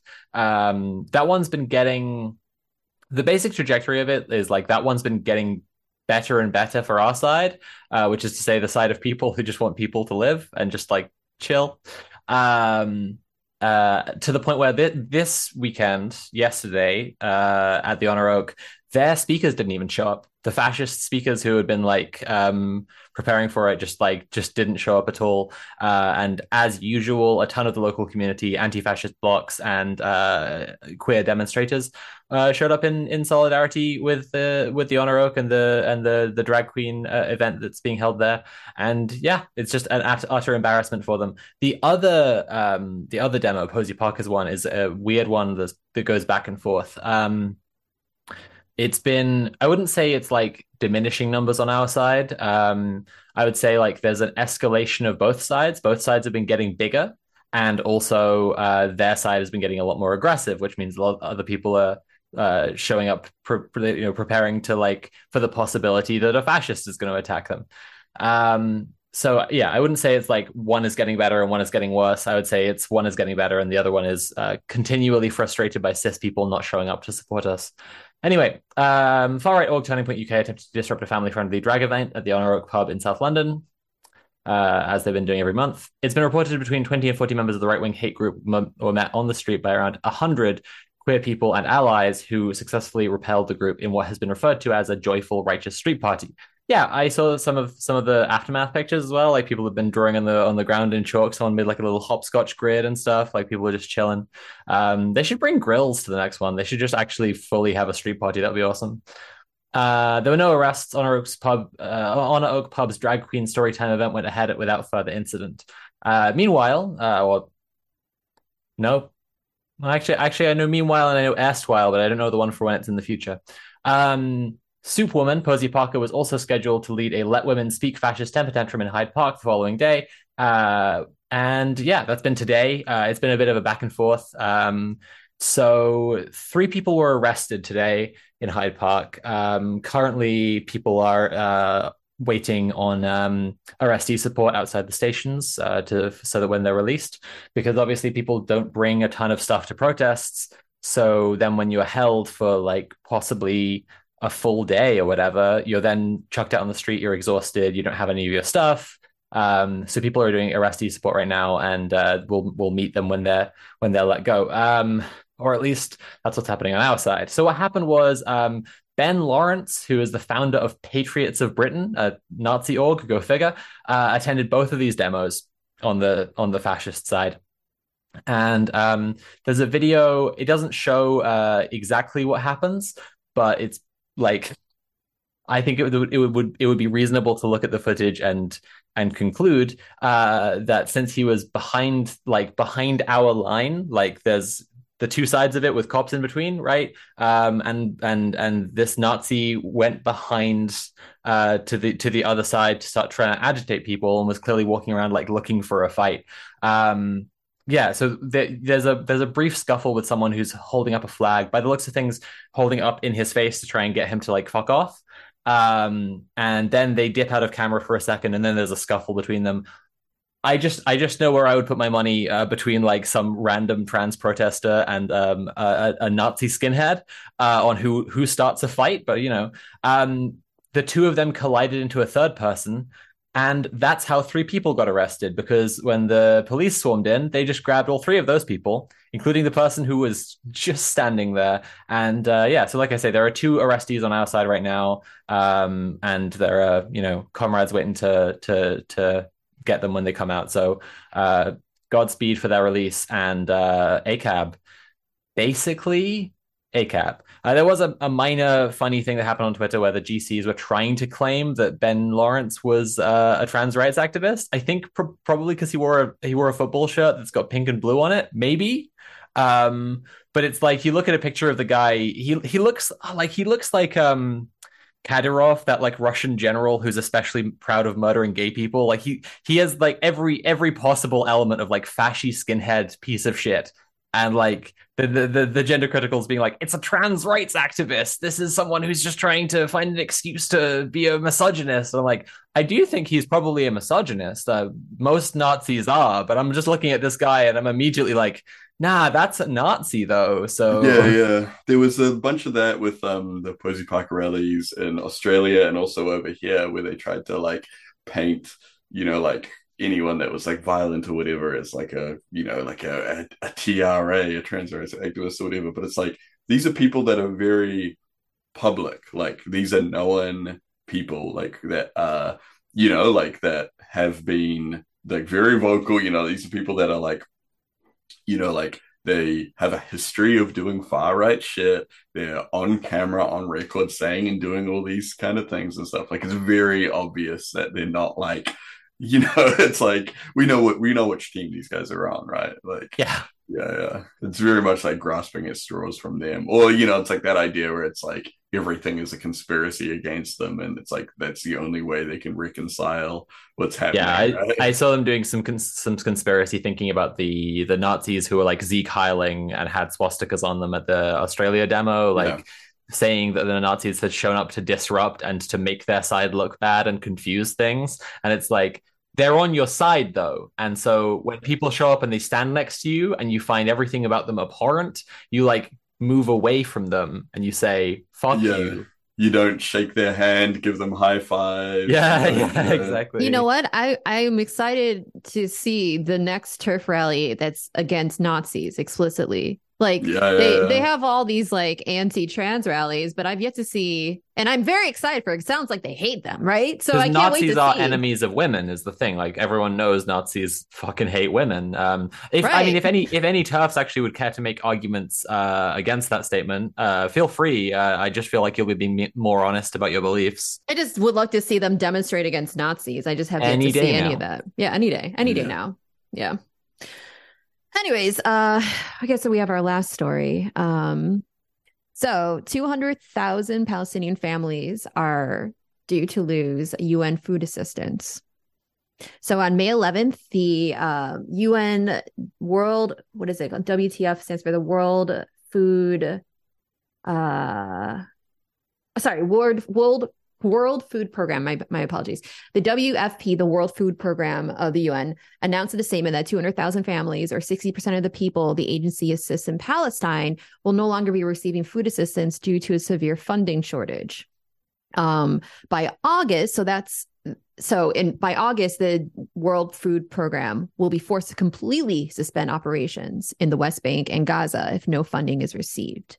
Um, it literally only needs $51 million to keep funding its operations, which, by the way, is not a lot. Um, but I want I, I can I was thinking about reading a testimony from somebody in Gaza um, about this. Yeah, so Sama al Kanu um, is in northern Gaza Strip, and she's still coming to terms with the shocking message she received, ignoring informing her that her monthly food voucher has been cut off. She says, "I've been receiving this voucher for ten years. It relieved me of the burden of providing basic food every month." Um, she's 45, lives with her 66 year old husband who is sick and Jesus four children. Um, she says she waits impatiently for the coupon worth about $75 to come in at the start of every month. She goes early in the morning to cash it and cash it at the supermarket next to her house. And that she said receiving the letter, the letter that I was going to get cut off, was a day of mourning for me. Um, she spent the entire day crying and her blood pressure spiked. And she said, at least with a voucher, I had the minimum basic needs covered in my house. And she's pointing to a barrel of flour that is about to run out. What should I do today? How shall I feed my family? Sometimes I think it would be better off if we all died. Sorry for the bummer story, but um, this sucks super hard. Like obviously, Palestinians are massively suffering under occupation by Israeli settlers. Um, for the multitude of, of and we've discussed this so many times in the stream, but um, I think we all understand. And this is just severely disgusting that they would further be trapped, like especially in Gaza in an open air prison, and unable to now re- even receive the meager food vouchers that they need in order to feed themselves and their families. Um, and to compare, to date, Israel has received $260 billion from the United States government alone. The vast, vast majority, which has gone to military assistance and missile defense. Um, this year alone, the State Department, U.S. State Department, has given Israel $3.8 billion to fund their military missile defense program, purely 100% just for that. Um, so again, compare fit that Palestinians will starve, they're already food insecure. Many of them are still are starving at the moment, but even more so. And we, they, the UN needs only $51 million to keep funding this operation and then compare that to uh, what settlers in Israel are receiving just from the U.S. Department or uh, the U.S. government alone. Yeah, for quote unquote def- defense. Yeah, Yeah, the yeah. quote unquote defense program. Uh huh. hmm Anyways, means from the, the people relying on the food vouchers that are getting cut off. Yeah. um, solidarity with our Palestinian comrades. Absolutely. Yeah. Sorry for the bummer story to end. Yeah, yeah, yeah. No, it's I sometimes the news sucks. So, um but you know what doesn't suck? Summer. Uh summer is just beginning, which means the summer heat waves are just around the corner. Yay! I made it Oh, sad before- again. Before we get into that, maybe we should talk about Oh. our Patreon. You know what? Oh. There's never a bad time to talk about patreon.com slash red underscore planet. Uh, Mhm. there are various different tiers. We don't have to do them all right now, but uh, you can, there are so many tiers you can subscribe at. You can give Mhm. us a very, as varied amount of money. as little as two dollars a month American dollars if you want to Mm-hmm. support us, and we would really appreciate it. If you want to, if you like the program so far, you enjoy our our witty banter and chemistry, but also covering really important events that especially you don't see covered anywhere else, which I don't Mhm. see people talking about imperial periphery struggles um very often so i'm very proud that we're in, we're a group that Yeah. does and if you want to Or for continue that matter, even in our sphere, I don't see people talking this much about the cost of living crisis. Honestly, I Mhm. I, I see a lot of people talking about like Biden's re-election or whatever, and I'm like, Yeah. the people are starving. yeah Yeah, yeah, yeah. patreon.com slash red underscore planet um we really appreciate each and every one of our patrons and like i said it's only as low as two bucks a month but there are other tiers if you can provide more and so um yeah let's just jump into the main topic Yeah. summer is just beginning, which means the summer heat waves are just around the corner. Yay! It's a cheerful and happy episode for everyone. Uh, everybody knows that each summer is now going to be hotter than the last. Everybody knows that it's because of climate change, and everybody understands the implications. Things are going to start falling apart more and more until the systems that are killing the planet are brought to a halt. We figured it was a good point in the year to pause and have a discussion about these implications. So, this week on Red Planet, we're in the hothouse having some discussions for a summer that will always be hotter than the last. Yay! Climate change! It's like i'm still it's like i'm still writing my script even when i'm not writing my script. So yeah the first big topic i wanted to talk about today was um, homelessness and refugees and immigrants uh, because i think like uh, the, the the broad umbrella like displaced people is probably like a really good place to start talking about um, the direct effects of uh, climate change on our lives uh, mm-hmm. from two angles, right? Which is like people who are already displaced or have found themselves displaced already, like um, like people who don't have shelter are going to be struck really badly by all of the all of the extreme weather events. Uh, like a pretty base, basic idea that the you know having a roof over your head protects you from the weather. Um, but also like it's going to be driven by climate change as well. It's already been, I think people have pointed out, like um, the civil war in Syria drove a lot of the uh, the what was you know the the evolving migrant crisis in Europe, um, and a lot of people have said that like climate change is a big factor in what caused the civil war in Syria to begin. Mm. Um, but like there are there are there are already direct climate refugees from places that have been flooded or places that mm. are like mm-hmm. experiencing like constant drought or whatever and i think that like it's really clear to see that yeah people people are being displaced there's there's there's um external displacement when people you know are, are going to be like uh trying to cross borders because like the entire region of where they are to begin with is fucked uh, there's also going to be internal displacement like because climate change will continue to cause housing crises, like directly and indirectly. You know, like if you're talking about within the imperial core, there's plenty of places ac- across America, like more land disappears in Louisiana, like faster than anywhere else on the planet. Um, and like, yeah, people having their homes flooded are going to be like internal refugees to countries, but what they'll mostly be viewed as is homeless people, right? Like they they won't be they they. It's very likely these people won't even be considered a kind of like their own political class, uh, except for just being people who are homeless. Um, yeah, and then like the housing crises that aren't just like caused by you know a, an area floods or whatever or has a, a devastating storm, but like housing crises because there's a cost of living crisis, because there's a fuel crisis, because there's climate change. You know, like um, yeah, yeah, that's what I wanted to. That's the that's yeah. the that's the discussion. Yeah, it's um, it is pretty well because um I think that there's like this kind of idea that a lot of people think about of um you know like a lot of these like very direct effects like you know like the actual like loss of land habitable land and everything like that to be something that is like you know this like very far future kind of mad max kind of thing but um yeah we've like uh like in the Pacific, there have been islands that have been like literally sinking for like mm-hmm. decades now. Like Kiribati is like pretty much going to be gone. We've talked about this on stream before, but they um they've recently started a project where they're kind of mapping out and um filming as much of the island as possible to recreate yeah. it in virtual reality so that the kids that are being born now can actually see what their island was like at one point, you know, because uh,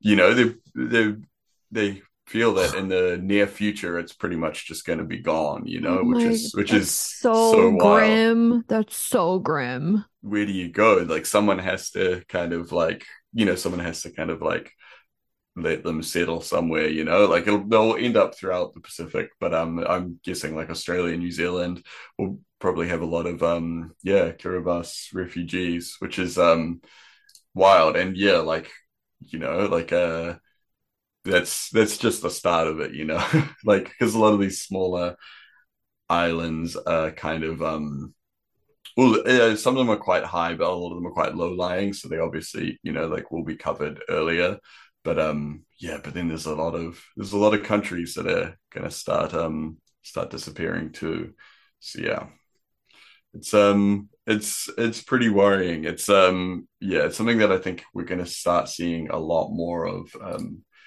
yeah, yeah. I mean, it's, I th- the kind of bleaker thought I've had uh, recurring is like we know that climate activists have been saying I don't know the the last white rhino or the, the polar bear might die off or whatever, and it, it, it just feels like it's going to shift to a point where people are saying like the last uh like the last Syrian uh, like you know the la- the last people who are like living in the the region we consider to be Syria like or whatever other place like winds up in like permanent drought like campaigning on these kinds of terms like pleading for people within the imperial core to like care and change about it.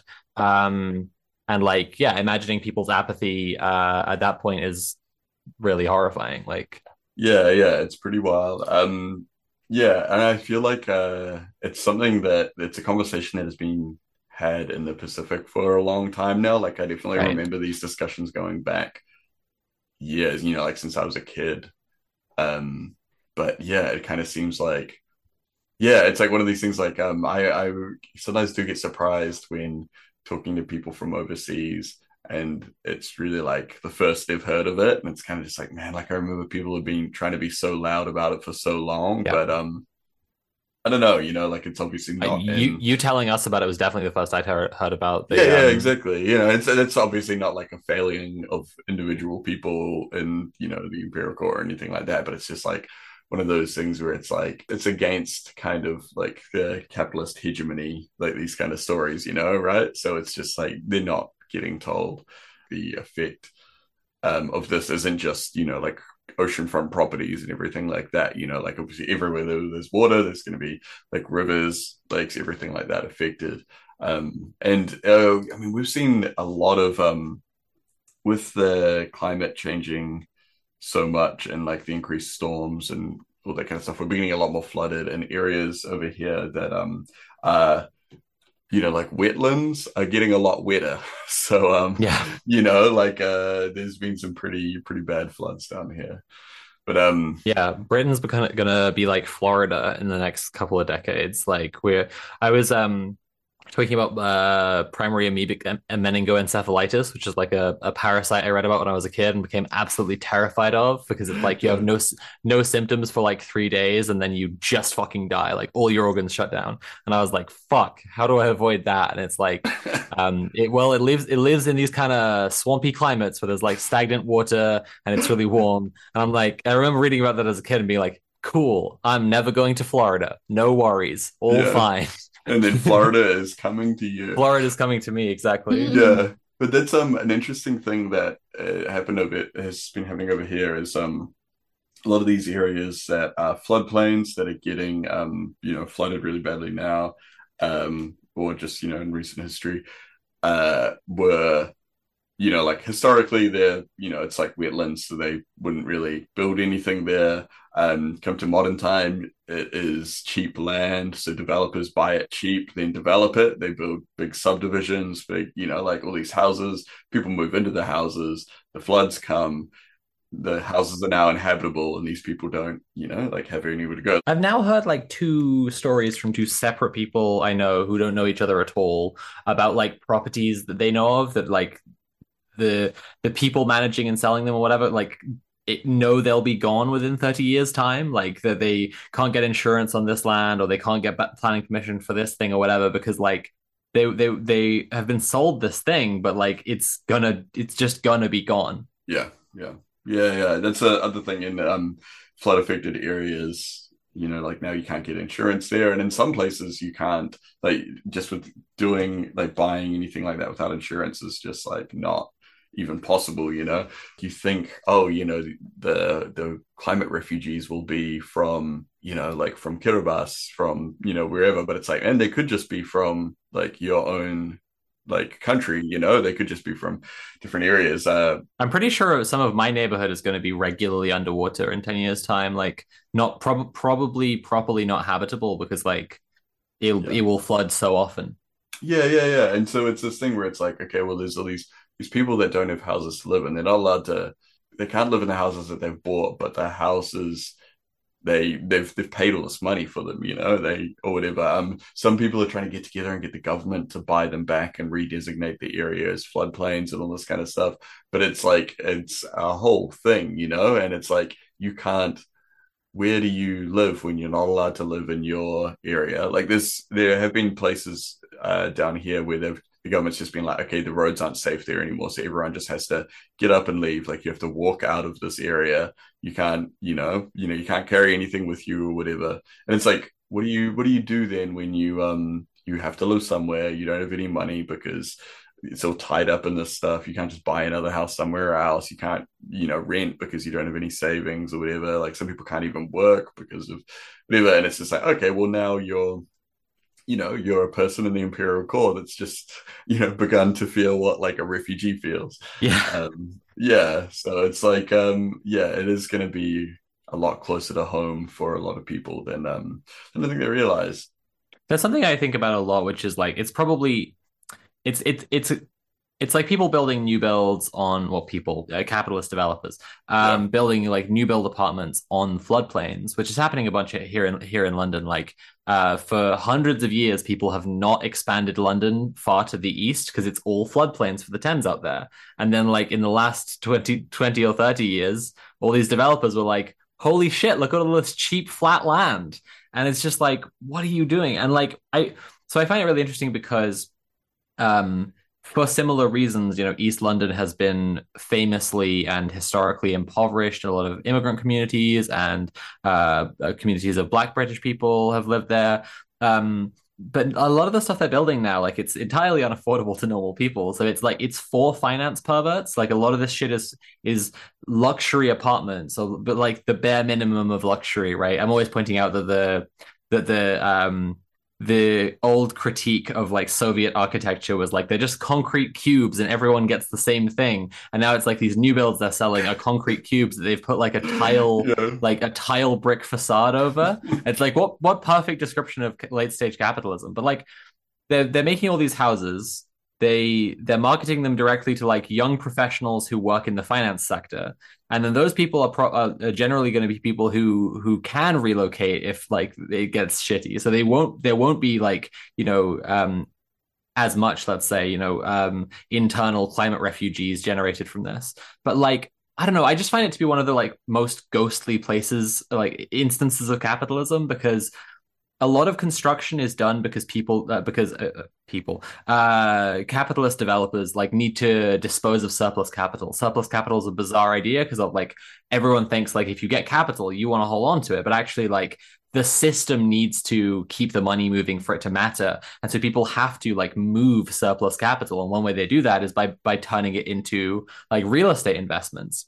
Yeah. and so like they're building houses not because anyone wants them, but because they need to spend the money to build the houses. They're renting them to people who like keep the cogs turning of the same machine that causes this to happen. Those people will be there temporarily until the consequences of the system that they all work on together makes it impossible to live there. And then they'll go somewhere else, presumably just another one of the same, like the same soulless new builds on a different floodplain that's not quite like quite as flooded yet.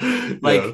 what a bizarre thing. Yeah, yeah. Well, so yeah, so a lot of the places that got flooded over here were, yeah, have been built on floodplains because, yeah, obviously developers have bought the cheap and flat land and they've, you know, done all that. But um, the interesting thing is that a lot of the areas, yeah, they were it was designated as land that you couldn't build on, like that. Absolutely, no one was gonna like the floodplain said no. This is this area is too bad. So the insurance uh, companies and and some others kind of and some developers they kind of like took legal action to get the floodplains altered the the maps altered. It's like they changed the standard of measurement sort of thing. So it's like okay this area it's it's technically not a floodplain anymore. It's like you haven't actually changed anything. Yeah. the water will still come to the same level but it's just not deemed a problem anymore.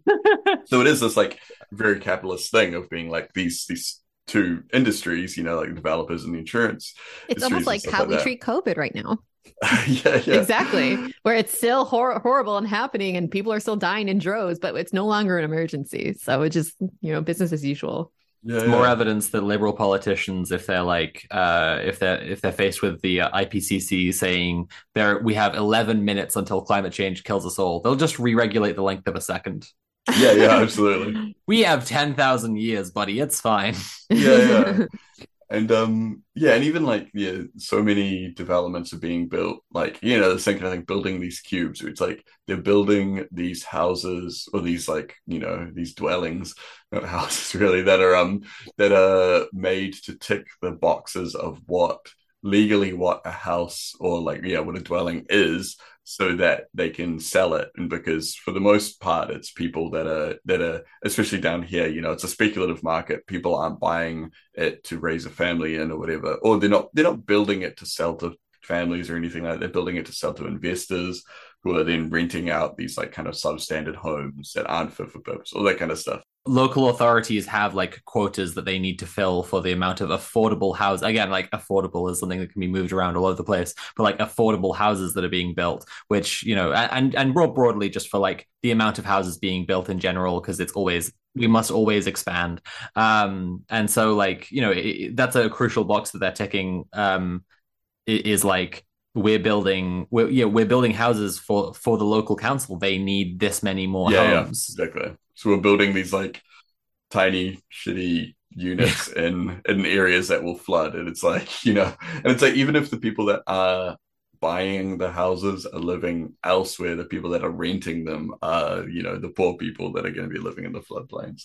it's like if you were playing cities skylines badly on purpose as a joke. Like that's the that's the vibe here. Like you you just see this floodplain land and you're like let's fucking go. Yeah, i know how i can get enough homes for my population get a good deal on that. Yeah. yeah But and I'll build like- nothing but luxury apartments because then i can get the most money off of it but no one will be able to afford to live there It's yeah, it's wild. But it's like, yeah, you know, just like keep bringing this stuff up because it feeds into like how, you know, like a lot of people when they think about the problems of the climate crisis, they think about like you know like um like pollution and things like that you know how it actually directly like materially affects the atmosphere and all this kind of stuff but it is also like the way that the kind of you know like the um just kind of like the economic side of things actually affects things and yeah in so many other ways. Like it's such a a deep kind of um uh you know it's like in every level like you just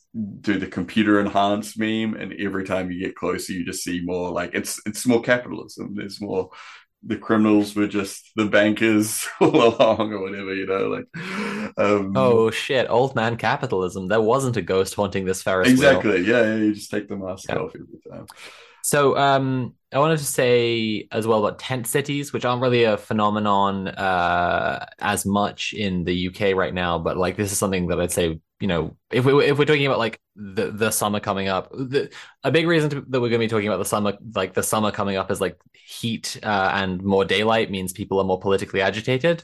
Um, but like we're also so so we're kind of looking at this season coming up uh, as a time when probably much more shit is going to kick off. Like it, will- it'll be really interesting to see what happens throughout France, right? Mhm. Um, but also we're looking forward to uh, future summers and what's going to happen on you know the trend of years, right? And I think that like tent cities have have grown across the U.S. like year by year, right? What's a tent city? it's an area that has been uh, uh, that homeless people have been allowed to congregate in uh, on such mass that they're they're uh, yeah I mean it's a it's a tent city like that people are all living in tents um, together and these become extremely stigmatized areas where like you know obviously the police are trying to get rid of them there almost inevitably comes some kind of push from the local authority to like get the police to evict them en masse Mhm. um, I think that San Francisco has a like famous problem with them, um, and Seattle as well. the way you're describing it sounds like it's like a formal space that's a, where homeless people are allowed to live, but I don't think that's a thing, right? No, it's not. It's not legislated by the council as "come live here." That's Mhm. fine. It's like it's the it's the fact that it's not already being used, or it's Mhm, like an mhm. area that people like the the for whatever reason, like you know, the the police just aren't as aren't quick enough, like stop like stopping homeless people for existing in a space, you know, uh, Mhm. or whatever. Um, it's generally a more neglected part, like uh, part of a uh, whatever you know city.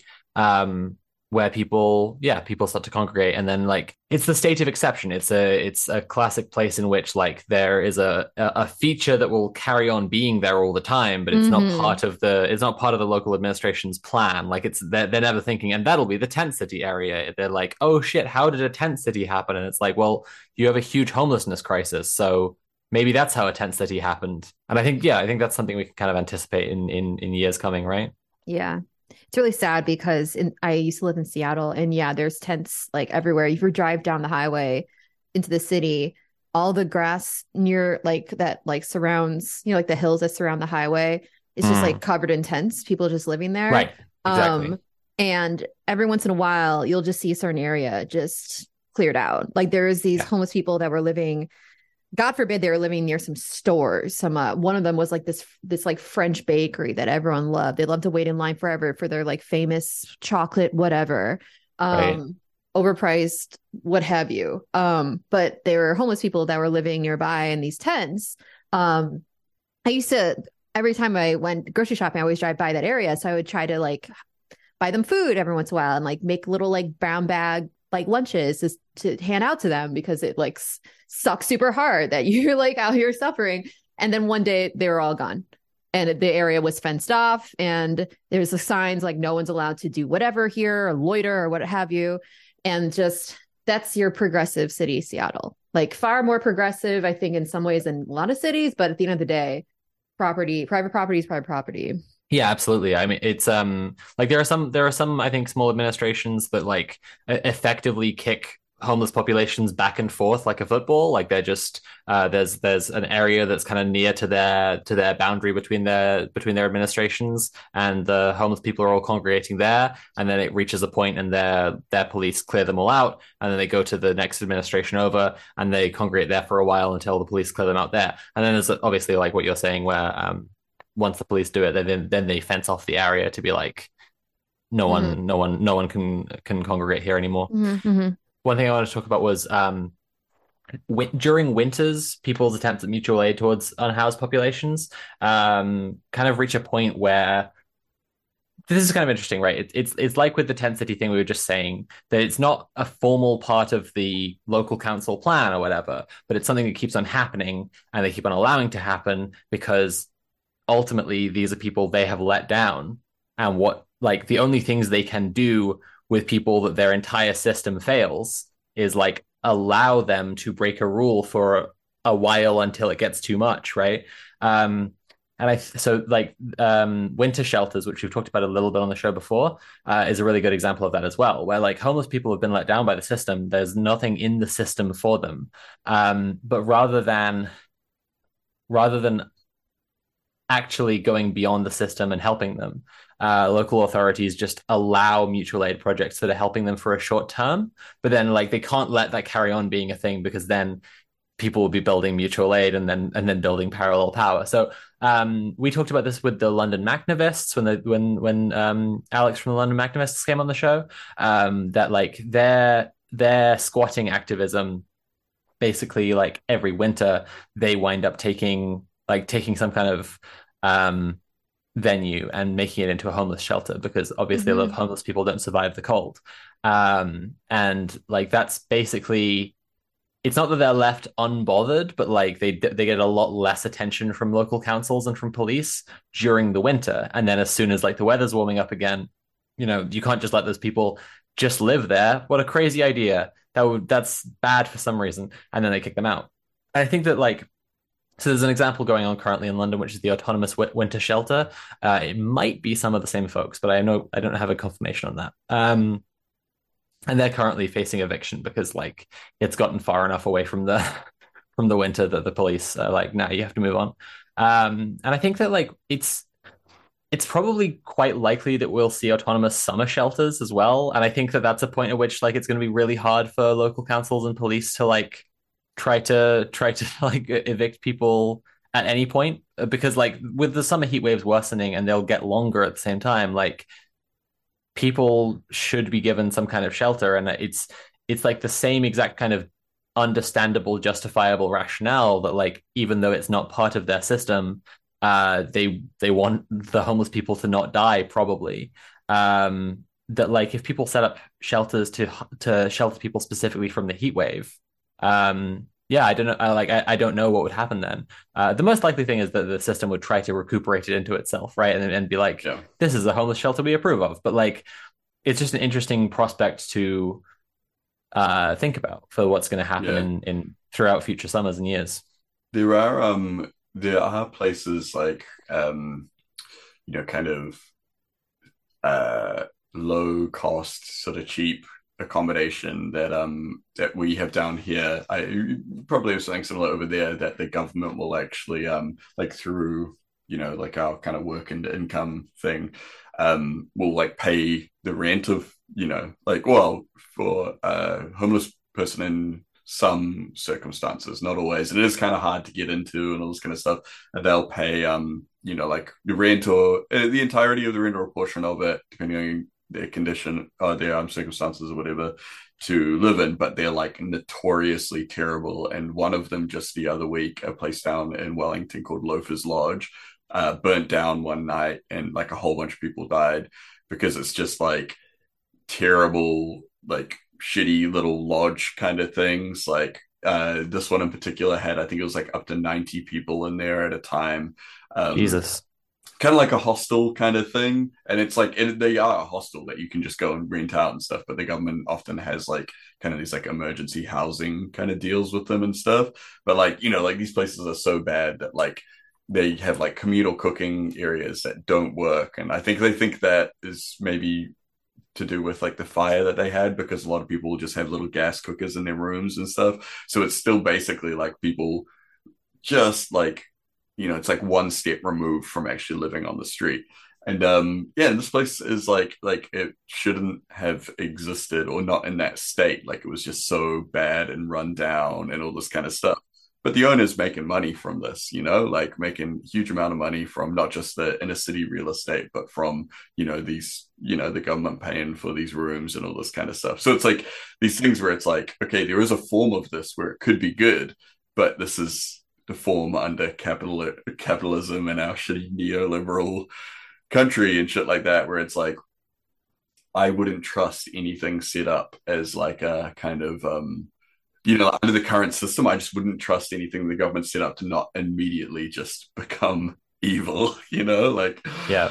uh yeah, so it's pretty hard because like yeah, on one thing it's like you want you want something to be done, you know, you want there to be some kind of somewhere for people to live and all this kind of stuff, but it's just like in the in the system that we're in, there's no way that something like this could um yeah could survive in a, in a good form for long. It's like you know like this is a systemic issue and not something that we can just kind of yeah not something that we can set up. But I mean, I think that it I it also is something that we like we can, uh, as in you know ordinary people can. I think it's important for us to focus on on that part of this as we have these discussions that are probably going to be like pretty doom and gloom. So maybe we should wrap like make sure to wrap them each up with like people can do things. Yeah, yeah. Um, That's one thing that I've seen is like people that work together, grassroots organizations of people that like genuinely care.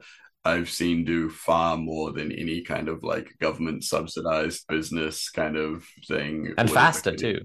Yeah, yeah, yeah, faster. Yeah, yeah, absolutely. Like it's just, you know, and it's um like I think that the model of yeah, you know, like the kind of um like the mutual aid networks and you know, kind of building dual power and stuff like that. I think that is that's the you know, that's the only thing that can really meaningfully address these issues under the current system, you know, like yeah. Autonomous shelters i'm aware of them as a phenomenon in in london and in other places in europe. I don't know about the us or or down south um or anywhere else but like certainly yeah just speaking from my perspective in london like the autonomous winter shelter is currently trying to prevent being evicted by the cops and the local council. Um and they have uh, pages. You can just look up aut- autonomous winter shelter to like there are ways you can support them that they've talked about. Um you know i think that also like just generally like what Kira was describing earlier, just like uh, people getting food together for homeless people is like really important as well. Like it, it's obviously just a, a stopgap solution. Um, but unless people, unless unless someone watching were to decide to like go and squat a venue and open their own autonomous shelter, uh, then and that would be illegal. So I can't I can't tell anybody yeah. to do that. But um, some scoundrel, uh, yeah, could get together with mm. with some friends and break into an abandoned property and turn it into a homeless shelter. Uh, is is probably the most direct action I can imagine to deal with uh, the suffering of um, the unhoused population, right? Yeah, yeah, yeah, yeah. I mean, that's the thing. Like, you know, there are. We've talked about this before. We've talked about squatting. It's like the houses are there, like the the shelter is there. When um when COVID started over here in the first lockdown, um, our government actually went and um got contracts with a bunch of motels and hotels and um housed right. a bunch of people immediately we had a quote in the paper here. One of one of our ministers saying that they wanted homelessness ended by the weekend. Yeah, like cool. We can just do that. Okay. Uh, yeah, yeah, exactly. Um, yeah. yeah, there was also a thing um, as like a kind of temporary measure until they figured something out. They um took over an entire car park and just like kind of like kind of secured it and like because a lot of people already had their, their their tents and everything like that. And a lot of them actually preferred that. From what i've heard since then a lot of them uh because there are people that have been living you know sleeping rough we call it over here um, for a long time and kind of don't like the idea of being inside in in rooms and things like that. And they just they don't necessarily feel safe there um, and so a lot of them were like this is actually like preferable to us to sleep in our tents and our setups in um in these kind of areas. And it's like if yeah if they, if they really wanted to they could they could do something pretty quick you yeah. know? Like it would just take um like I mean under capitalism it's like right it, it takes uh it takes an incentive right? And the um like human human life and dignity is not an incentive to them you know? No absolutely. Next topic let's talk about protesting. Uh there's gonna be more, protests. We know this mm. uh because sh- shit's getting more fucked all the time. I feel like so- sometimes i wonder if we should be if we should be like pointing at the stuff that we say is gonna come true but i feel like we like pointing at it coming true and being like look um but at the same time it's also just like the main prediction is just like the material conditions are going to get fucking worse all the time in every conceivable way. And it's kind of like we'd have to point at everything like we'd have to point in every direction and be like yeah look it's it's fucked.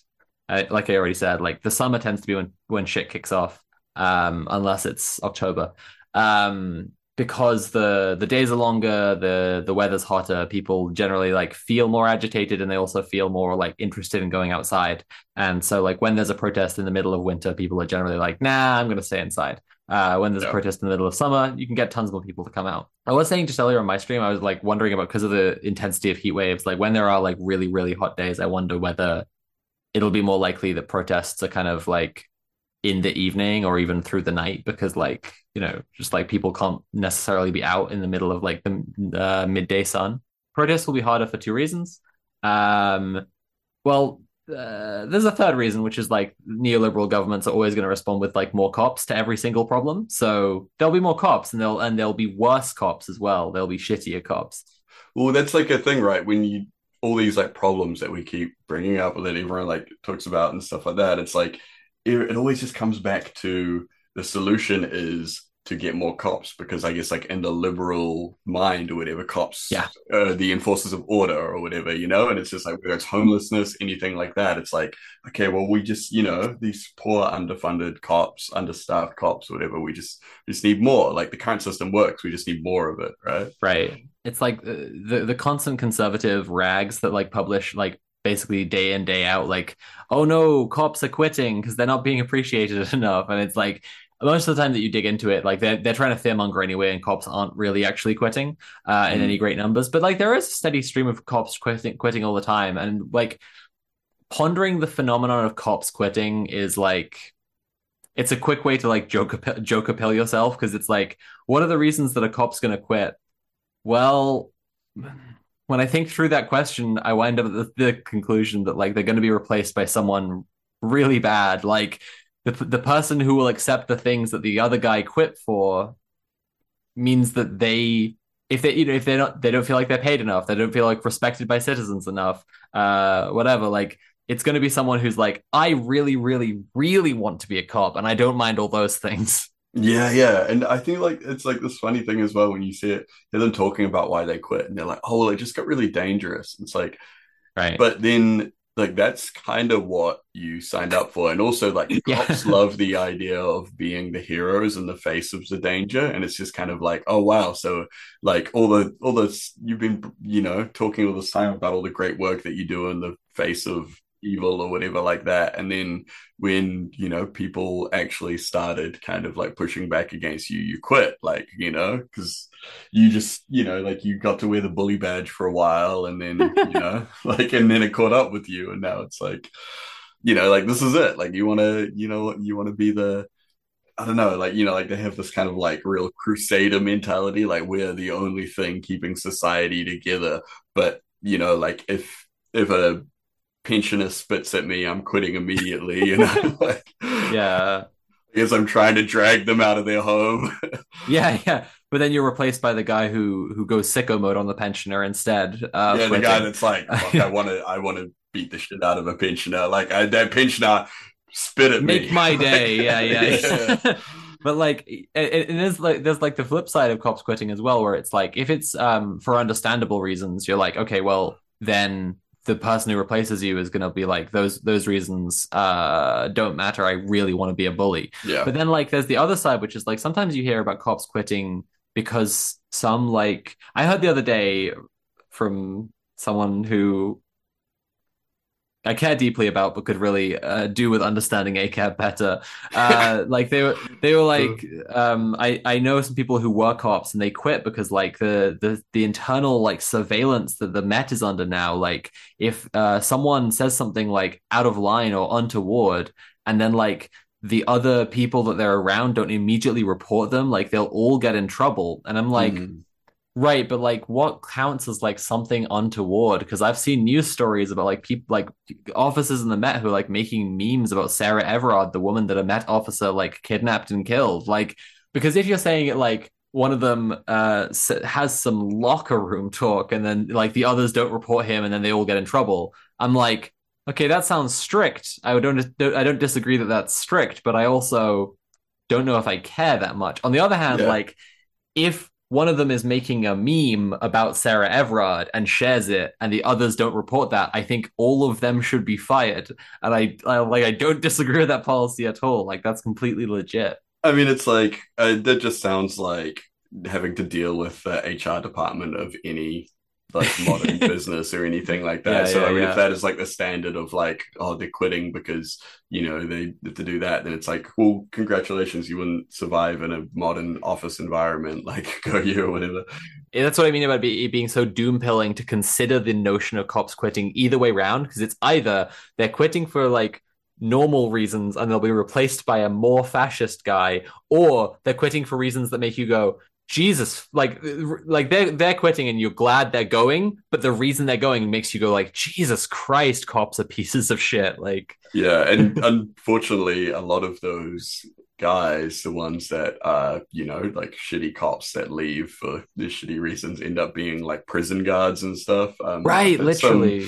yeah, yeah, some experiences with them, and like, yeah, it's it's wild. And there's um a pretty like yeah, there's been some pretty um rough stuff coming out over the last few years, uh, particularly with like the guards in Serco prisons. Serco are like a giant corporation that owns prisons all over the world. And even um actually some of the worst stuff I've seen was about the um Australian offshore detention facilities for refugees and stuff, where it's like they were just openly like a lot of openly fascist guards, people that were legitimately going to you know, and this is like when um a bunch of like um anti-fascists kind of exposed the kind of telegram group telegram groups of a bunch of um australian you know far right groups whatever. They had people like recruiting in there basically being like i work for this thing where we you know we go there and we basically get to do whatever we want to these people these refugees that are caged up. And there's like everything from like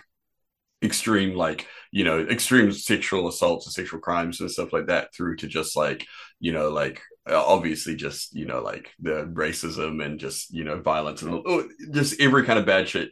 And so these people are in there being like yeah you know like that's sick. I'm gonna sign up specifically for those reasons you know? And there's people there that were like ex cops, um, you know, like ex security guards, all these kind of things, being like, wow, this is a place where you know like i can fucking flourish and it's like you know and i'm kind of gonna make you think about the well i mean like obviously people people that are here are probably already thinking about the nature of prisons in the in that way but um yeah i think if you if you weren't already thinking about that i think that's a pretty good indicator mm-hmm. about the link yeah when we when we talked to prisoner solidarity network right they were saying that like yeah. the um the prison guards union fucking scum. Um were, were, were like famously had been recruiting from national front in the 80s and now are recruiting from like edl or whatever like same same same exact stuff. The exact same thing. Yeah yeah. Mm-hmm. so it's kind of like you know like uh the there's there's a place like our society has carved out a place for these people you know and they'll find it. Yeah, yeah. the one thing is cops are going to be shittier and shittier over time. Uh, inevitable decline of the boys in blue. Oh no. Um, and then the other the other two are like the weather is going to be absolutely fucking punishing in summers when there are more protests, when when more people out, and then also everyone's going to be more agitated because it's going to be hotter. So yeah, protests are going to be more dangerous, and I think that's worth people knowing. Um, I don't think it's worth people being deterred from going to protests because like the shit that they're going to be protesting is still going to be really important stuff. But like you know, um, one thing I did want to touch on was kettling because, like we talked before, we talked about like protest and riot tactics, how police uh, kettle protesters. Tim, you are a local kettling expert. I've kind of been like, yeah, yeah, yeah. Like I've been promoted into that position over Well, Tim um, has a really, um, really great video on his channel, on his YouTube channel about kettling. I highly, highly recommend it. And it's not only is it really good, it's also like really visually awesome. Like it's really it whips. pretty. it's like a really pretty video. Yeah, and we did that uh, episode on protest and riot tactics with Anansi's library. Uh, um, that was one of our very first episodes where we talked about a lot of that kind of stuff. So, um, yeah, kettling is an old police and military uh, tactic. It goes, yeah, it goes way back. Like a lot of people kind of trace the name back to like World War two, but it's like a tactic that has gone back even further than that, just in other names. Um, and so the idea is think about a kettle, um, you know, like a little pot on the stove with water, um, and heat is being applied to it, and it makes uh, the water boil on the inside. Um, and so that's basically like if you can imagine the water on the inside is the protesters and the kettle around them is the cops. Um, you know, they're the the wall around it, and the idea is to to block off all entries and ex- exits, hold the people, uh, hold the protesters on the inside, and gradually apply pressure. Sometimes they'll just move in slowly. Sometimes they'll just sit there, and then the pressure is time. You know, it's like food, water, um, you know, being able to use a bathroom, things like that um, there's plenty of ways that they can, you know, like apply pressure. Um, even yeah, just like literally using like you know like the like rubber pellets and uh, gas and things like that, just hurling them into the protesters and spraying them and stuff. So um, you know, there's all these things that they can do, um, and it is like it's really dangerous because obviously you can get really badly hurt, you can get dehydrated, all these kind of things. But it's also um a really powerful psychological tactic. Um, back in World War II, they used to call it kettle fever, where people that are trapped in a seemingly hopeless situation like this uh, will start behaving irrationally, erratically, um, putting themselves and others at danger. Um, and that is obviously beneficial to, you know, the kettlers, the cops, because, you know, they want examples of protesters being violent. They want people breaking ranks to do things to, you know, like, and even like uh, another thing with kettle, kettle fever is people um, turning on each other inside there, you know, like a real kind of, yes, kind of like Lord of the Flies sort of thing, like trapped in a, in a, um, shitty situation and people I know that book. Those those kids fall in a big kettle. Yeah, it's really bad. Yeah, yeah, yeah, yeah. Yeah, they all turn on each other. Yeah. And um yeah so you know like uh it's just like a really it's like the worst situation you want to be in. Usually it is done by uh police will kind of um i guess put like try and channel a group of protesters by blocking off roads or you know like avenues of escape or whatever so that they will just gradually like kind of push them in towards a block where um ideally they want to be they want to be the the, the barriers of the kettle they want to be mainly kind of like walls, businesses, infrastructure, things like that, with as few kind of cops guarding each point as possible, you know? So often they'll um they'll plan it out in advance. They'll be like, okay, if um if a march is going through this area, we want to, you know, try and stop them here, or we'll put up barriers around these areas, or whatever. So it's really um, if you are organizing some kind of protest or march whatever like that, it's really important that you you know the area really well. You know, the people that are organizing it should have a good knowledge of, you know, where the possible kind of choke points are, where the, you know, anything like that. Um, and also just uh, the people kind of will there's like the psychological barrier of seeing like you know walking down the street and you're seeing at a side street and there's just like some little concrete barrier things that's like you could walk past them if you want but you don't. You just keep walking down the road. Seeing things like that on the side is a good indicator that it's like or even you know just sometimes it's just like just a cop car parked. It's like okay they, they're trying to channel you down this way. They've put those there so that you keep walking down this way. And that's the point where you kind of go like well maybe we need to go that way instead you know? Um because yeah they're trying to channel you in. And generally they want to kettle a group away from um like a high value target you know? Like if this is like a, a you know a, a protest that has a goal like you know say we're going to go like if it's a, a protest about wealth inequality or whatever, we're going to go down to the financial district and we're going to go, you know, we're going to go just like hang out in front of Wall Street or whatever like that. Just chill out and just just be there peacefully and just hang out. Just just do nothing and just have a good time. Yeah, yeah. They just they they don't want you to get there and they or they don't want you to occupy that space where it's like you could um you know you could affect the you know business or whatever like that um or you could you know be throwing bricks or anything like that. They, they want to keep you away from that.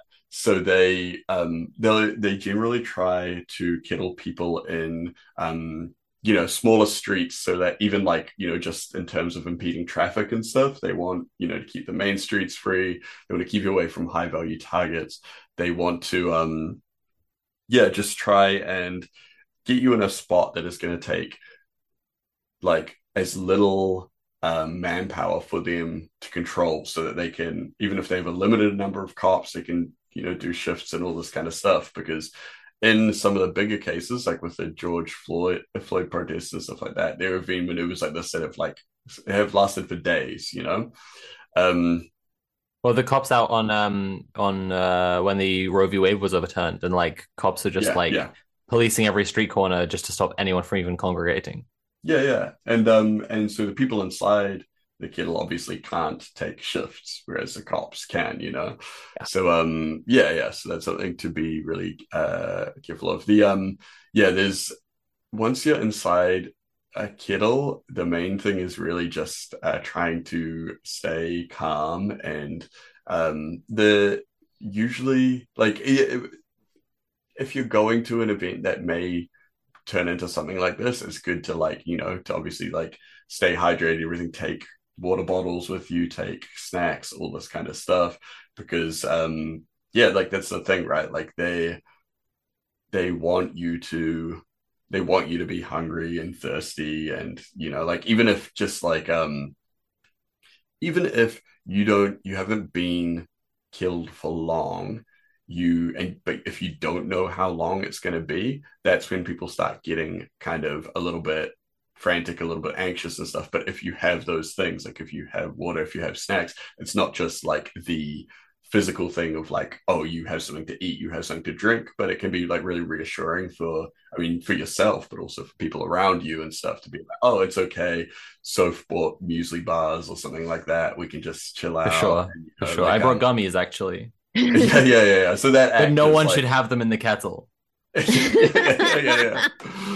Um, I definitely wanted to touch on that. That's that that is really vital. Like, and that's something that's like, especially as we think about, because I think we should think about protest tactics uh, as they stand, and that we should also just be thinking about like the same protest tactics, but we assume that each successive year it's happening in a, a, a much warmer summer, right? Like um, the same thing becomes way more true, right? That it's like it's like now okay cool. If you bring if you bring a couple of bottles of water with you like you do wind up getting kettle then like cool you got like something to drink for yourself and uh, uh, unfortunate to say it but like an empty container once you've then drunk it. Um and you know maybe water for someone else but it's like in in you know m- maybe next year maybe the year after like really maybe everyone should bring a bottle of water like uh, and and snacks like you say you know so all those kind of things help not just for you know like the actual practical application but also just for morale and stuff.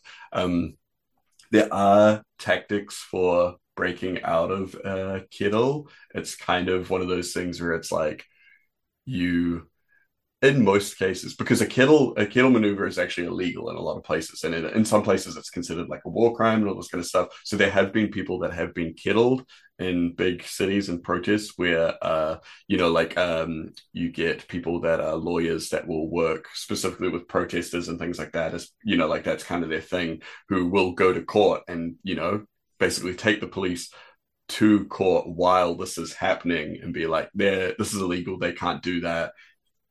And then have to deliver the paperwork to the police and then the police have to disband sort of thing like that. And so that is um, that's sometimes how it goes down or you know like other similar kind of legal maneuvers or even just like with press attention sometimes they'll be like oh shit we shouldn't be on video doing this sort of thing. Um so you know like the cops will just for optics reasons stop. But um yeah there's there's there are ways to kind of break out of it that involve like creating oh, and this is like you know this is kind of stuff that you we're not recommending anyone ever does this inside of a kettle because this is illegal behavior and this, this is, is, what illegal not... wrong'uns say. Yeah this yeah is, yeah but is, like you just please tell us. Scoundrels. what do these scoundrels. say? People people have said that the um that a, a good tactic is to draw police att- or security attention to one p- specific point on the kettle in effort to um to spread out the presence in other points of the kettle where you can um then so you you know creating um a distraction on one side everyone all the cops kind of get together and so they spread out on another side and um and that's where you kind of puncture through and have to get out. Um, the problem is though that it's not if you just get out, you're one person that's escaped a kettle. The main thing is really just to break the police line so that you can open it up, get either get everyone out or um, if it is supposed to be a long-term occupation you know like a occupy wall street kind of thing or whatever like that you want to be able to like this sounds like real like army shit but you want to be able to establish a, a supply line Nope, that's really important to say. We need we need to be thinking that way about protests. I think from now on, like that that we need, yeah, to to to have supply lines if we expect it to go on for any kind of long time. Exactly. Um, and even if it's just like a temporary thing, like bust out, and you know, maybe you've got like a mutual aid network that can supply, you know, like bottles of water and things like that to get them into people that that need them or whatever, or even just like, you know, like um, just uh, you know, you get like a lot of volunteers that do like medical um medical aid and stuff like that, like a you know, like the classic anarchist street medic kind of um they you know and like a lot of the time it's like those people are really um really helpful, really necessary to kind of get in there, even if it's, you know, not for like, you know, someone who's been beaten up by a cop or anything like that, but just like people that are inside a kettle that are like might even be like having an anxiety attack or going into shock or something like that. And um yeah, you know, like the presence of someone that is like trained in the um in medical care and stuff like that is pretty vital. So um yeah.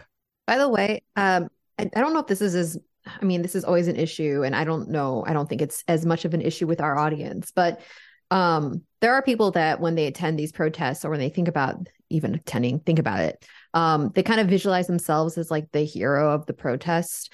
But all the ta- all the tactics we're discussing right now are all about people working as a collective, caring about each other, bringing food for one another, you know, like maybe the distraction being caused, the scoundrel, for instance, the illegal scoundrel causing a distraction over there to help the other people. Um, and it's all about working together as a community. We keep seeing this this theme resurge over and over and over again. It's all about coming together as a community to work together for the for the greater good for everyone, um, and not to be a hero. I know we talked about this prior, like when we when we had our protests um, show. I don't. I really am pretty certain that our audience doesn't need to hear it, but you never know. Yeah, I think that's like a a really important thing to understand. Um, especially like I always find that the people that want to be the heroes at protests and stuff are very much like the weekend warrior kind of types, like the people that like aren't very like involved in you know like any kind of like wider projects or like aren't really like known to you know like but any of the if you if you were going to do the the distraction and then push for a weaker points uh, tactic that's where that person comes in uh, you Yeah, can yeah, tell yeah. them hey we we really need a distraction and that'll be the most important person here that'll that that would that would really help us so a much very good point. we would be forever in your debt yeah to be honest like the distraction doesn't necessarily have to be like someone like going and like you know picking a fight with the cops on the line and stuff like that a lot of the time Yeah. a lot of a lot of noise and um giving the giving the you know the kettlers the cops security or whatever like that the idea that something might happen over that end you know where they're like oh look it looks like they're gearing up for over there they've got the you know like the the people with the drums are over that side and they're chanting something and it looks like you know whatever. And then um you know and then that can be enough for them to kind of like redistribute their manpower. So um yeah. Um that's that's kettling um i can't i don't know if i've got anything else that's super relevant to talk about. Yeah i just thought it was probably the mo- i thought it was probably the most relevant part of the protest and riot tactics specifically to us discussing like the hotter summers. Um Yeah, yeah. um yeah I, I guess i'd like to reiterate the thing about supply chains. I genuinely think we need to think like people going to protests need to think of that in those terms. Like are you bringing supplies are you bringing enough supplies to help yourself? Are you bringing enough supplies to help you and your comrades? Uh do you have any plan for how you would get supplies to move if like you needed to move them to somewhere? I think those are all like logistical questions are going to be the ones that like make or break different protest movements as they as they form. Yeah, yeah, and yeah, things like um first aid kits and everything like that, where it's like, okay, like literally like the more the merrier, you know, like just every like as as many things like that that you can bring. Um, like Yeah. you know, you might never you might never even have to take it out of your bag or anything like that, but just like having it there, it's not just the the fact that you might need to use it on yourself or anything like that, but someone else there might need it and you know like some something might happen to someone you you know and then it's like okay well actually i have that in my bag sweet cool you know instead of having Yeah. to like spend time running around being like has anyone got a first aid kit it's like you've got it you've got everything you need being the person with a ton of medical supplies on them is not is never going to be a bad look at the protest Yeah, yeah, yeah. go for it Um, one thing I wanted to point out is one of those things that definitely needs to be supplied and pre- preferably have, you know, in, in supplied by other people. Um, masks, masks, Mhm. not just for COVID, but also for good um, OPSEC. You know, Mhm. like everyone should be masking at these things. Everyone. Yeah. Hmm. You don't want your face exposed. You don't want to be caught by any of their, you know, body cams, etc. yeah And also COVID, which is still a thing. It's still killing people in mass. FYI to anyone who needs who forgot. Yeah, during COVID, there were a couple big protests over here. So there was one at the start of the lockdowns. There was the Black Lives Matter. I think it was kicking up the George Floyd uprising was happening in the States, and there was like a solidarity march um, down here. And everyone showed up masked. It was an outdoor march, and people were masked. A lot of people were wearing gloves and stuff as well. And there was like no no word of any kind of COVID transmission or anything like that. Whereas then the um the anti-lockdown um big convoy thing like that, they were all unmasked and stuff. And they were like literally like you know, putting out videos all like super sick, like COVID symptoms, like literally blaming some kind of like government Havana syndrome sort of thing. And it's just like, this is the difference. It's like everyone at the George Floyd protests, or, you know, like the solidarity things, they were masks and everyone was fine. No one, you know, like it was, it was all good. The people that did wear masks like immediately getting very sick. Um, but that was, you know, who knows? Government heat ray, mind. We had the we had the same exact thing here. Um, I think I re- remember reading about it happening in several several different U.S. states as well. Like people could measure there was not transmission between these well masked, well distanced protests. Yeah, yeah, yeah. So yeah, it's very important, super important, not just for yeah, not just for COVID, but also for hide in your face in case um yeah because like we've talked about recently especially with the Posie Parker kind of things um not just the cops you know kind of recording everything to see if they can you know charge you with something but the the fashy nerds the the brown shirts or whatever that show up to to to counter protest or whatever they're doing having a rally or whatever they love to film as much as they can at the Posie Parker things over here. They had like three a bunch of them had 360 cameras filming everyone around and then spent you know they spent time afterwards like going through the video footage tracking down people trying to find out who they were harassing them at their workplaces all this kind of stuff. So um wow. yeah so masking is important for many many reasons. Yeah. It's also worth mentioning on that because i feel like we're we it's important not to leave things like lopsided. Um, it is like there are places where they do stuff and we need to do the same stuff. There are other places where like they do stuff because they're fascists and we don't need to we don't need to do that. But hmm. like um, you know, them going them like combing through social media footage or footage they've captured themselves a ton uh to try to like find people's identities and, and, and harass them um, is obviously ghoulish.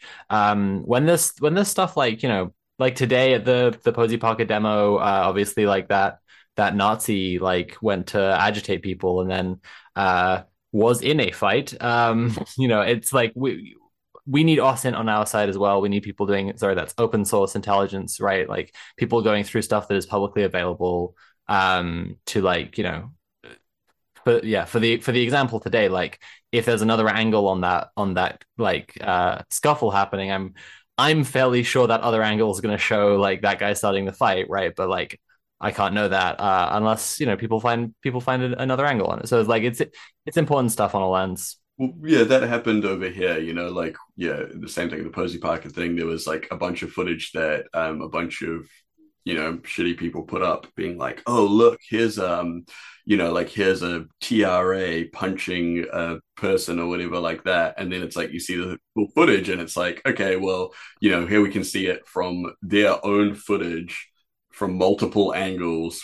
They were agitating that person for ages and ages, yeah. Or you just see this person going up and, you know, like hitting someone else, or there was like some old dude that was like going around choking people and stuff and then it's like you only see you only see when the people like hit back right like yeah should we um maybe move along to the next? Yeah, point? cool. Uh, the next one might might be fairly quick, but I th- I just want us to touch on like food security because I think it's just really important for us to think about it um as the climate is changing, like as, as especially like in the context of heat waves in summer. Um, like a lot of food uh, gets like a lot of food gets imported uh, through channels of imperialism. A lot of food is also like willfully exported, uh, as like we've discussed about this before, like American foreign aid, uh, which actually isn't aid and just like crashes people's domestic markets and shit like yeah. this. Um, but like you know, uh, international food relations are quite a quite significant part of geopolitics. There's also like just you know countries needing to feed themselves, and all of that will be put under strain uh, with like massive droughts happening, right? So um um, we reported this a few weeks ago on on on the news section uh, that there was like new satellite imaging from like I, I guess infrared imaging uh, of uh, Europe to try to tell like how much groundwater there was beneath it. And before, people had previously thought that Europe had like quite you know quite quite a, a, sufficient amount of it, but it's actually like quite insufficient, which means that like a lot of Europe is likely to be in quite permanent drought after like two degrees of warming. Um, that's going to have a massive, massive effect on how much like mm. uh, European states can can feed themselves.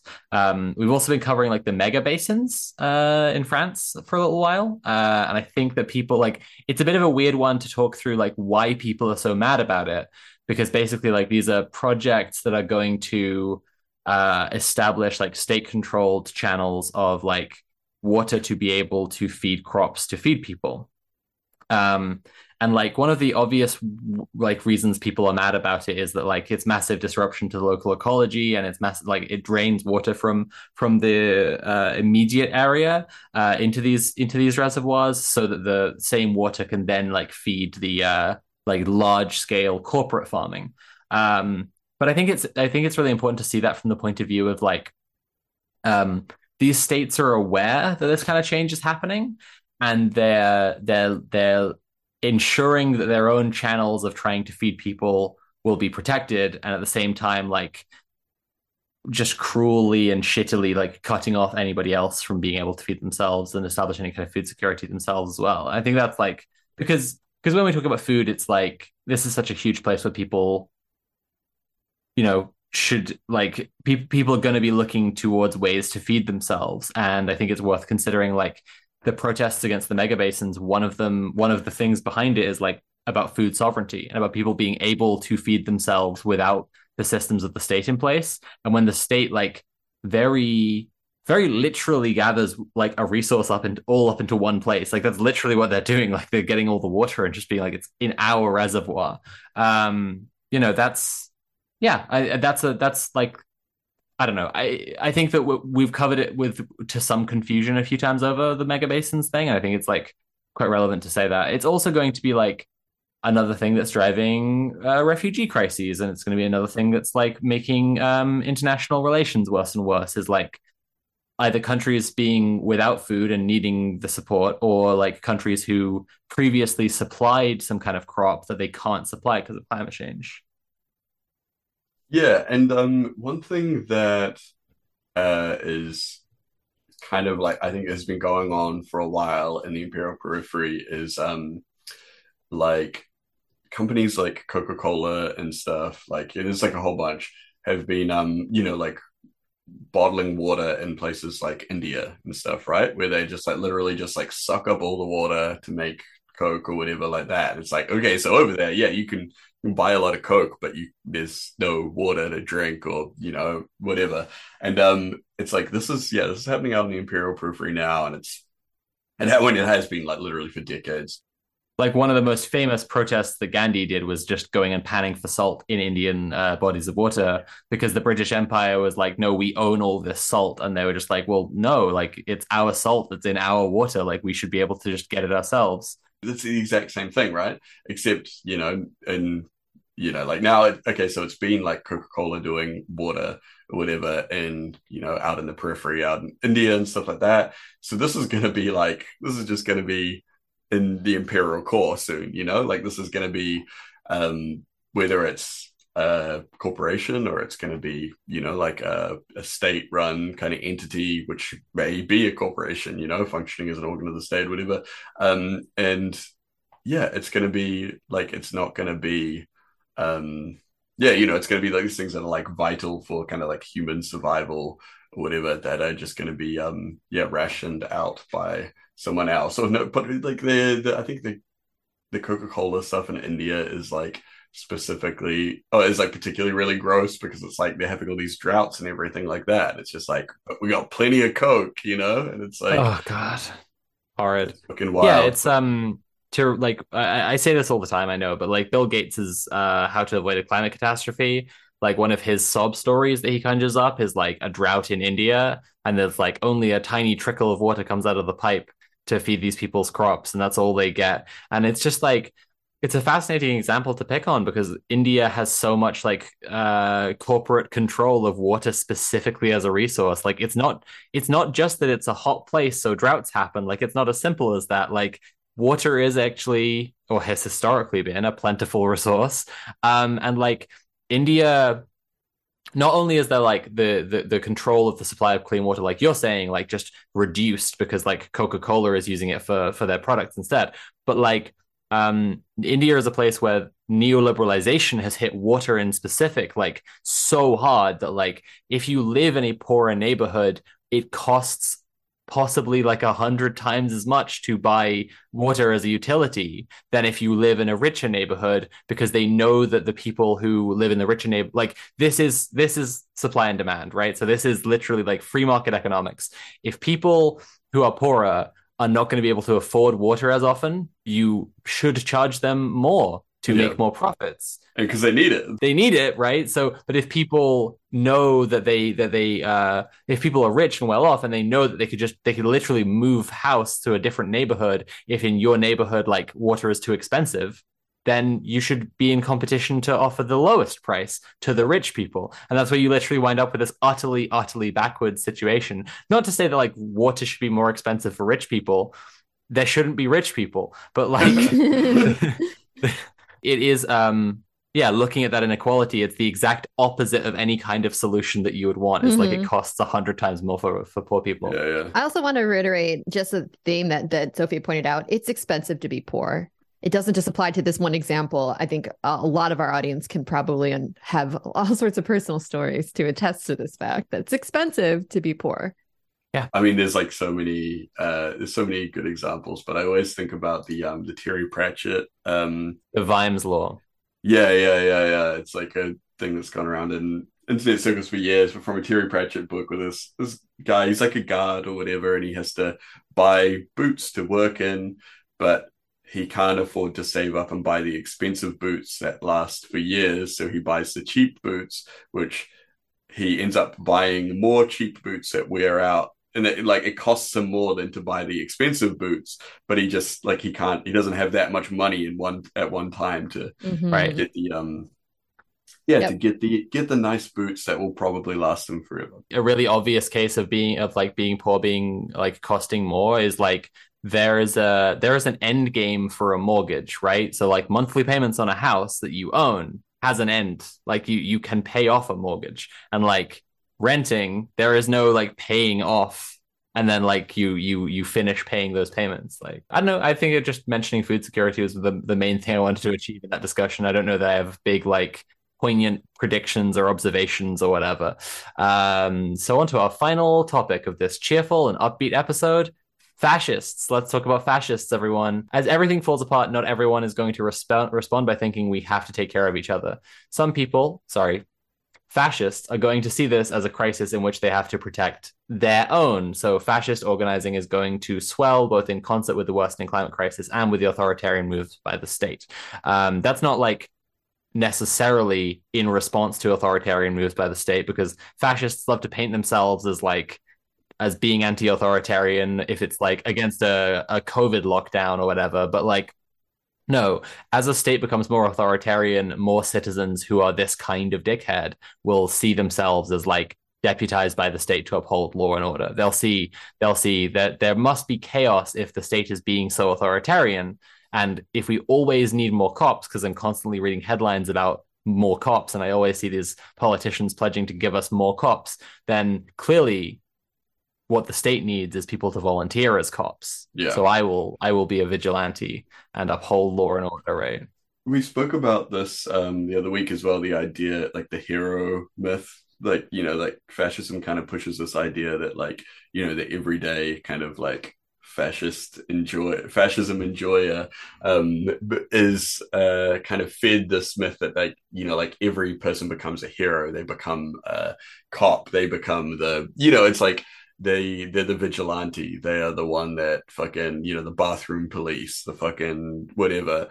Like um we're seeing a lot of that now especially with you know the whole kind of like social media kind of thing where it's like people are being encouraged to like film and harass people that you know like that are their ideological enemies or whatever like that. So you know yeah like we've seen like a whole bunch of videos of people kind of um you know going into target going into wherever pouring out the bud light destroying the pride stands like harassing the you know the person going to the bathroom or whatever like that.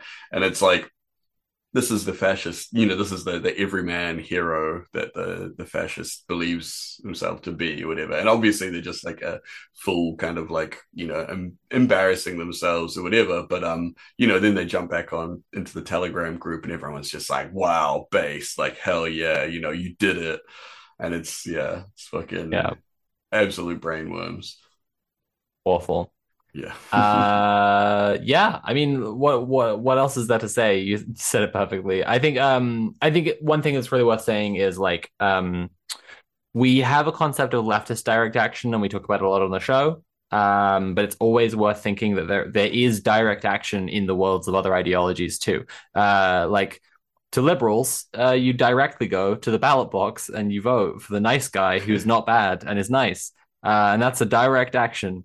Um, no, but in all seriousness, like fascists view um, for example, the the refugee crisis as an invasion by uh, you know black and brown people from far away coming coming here to take all our jobs and use up all our free services.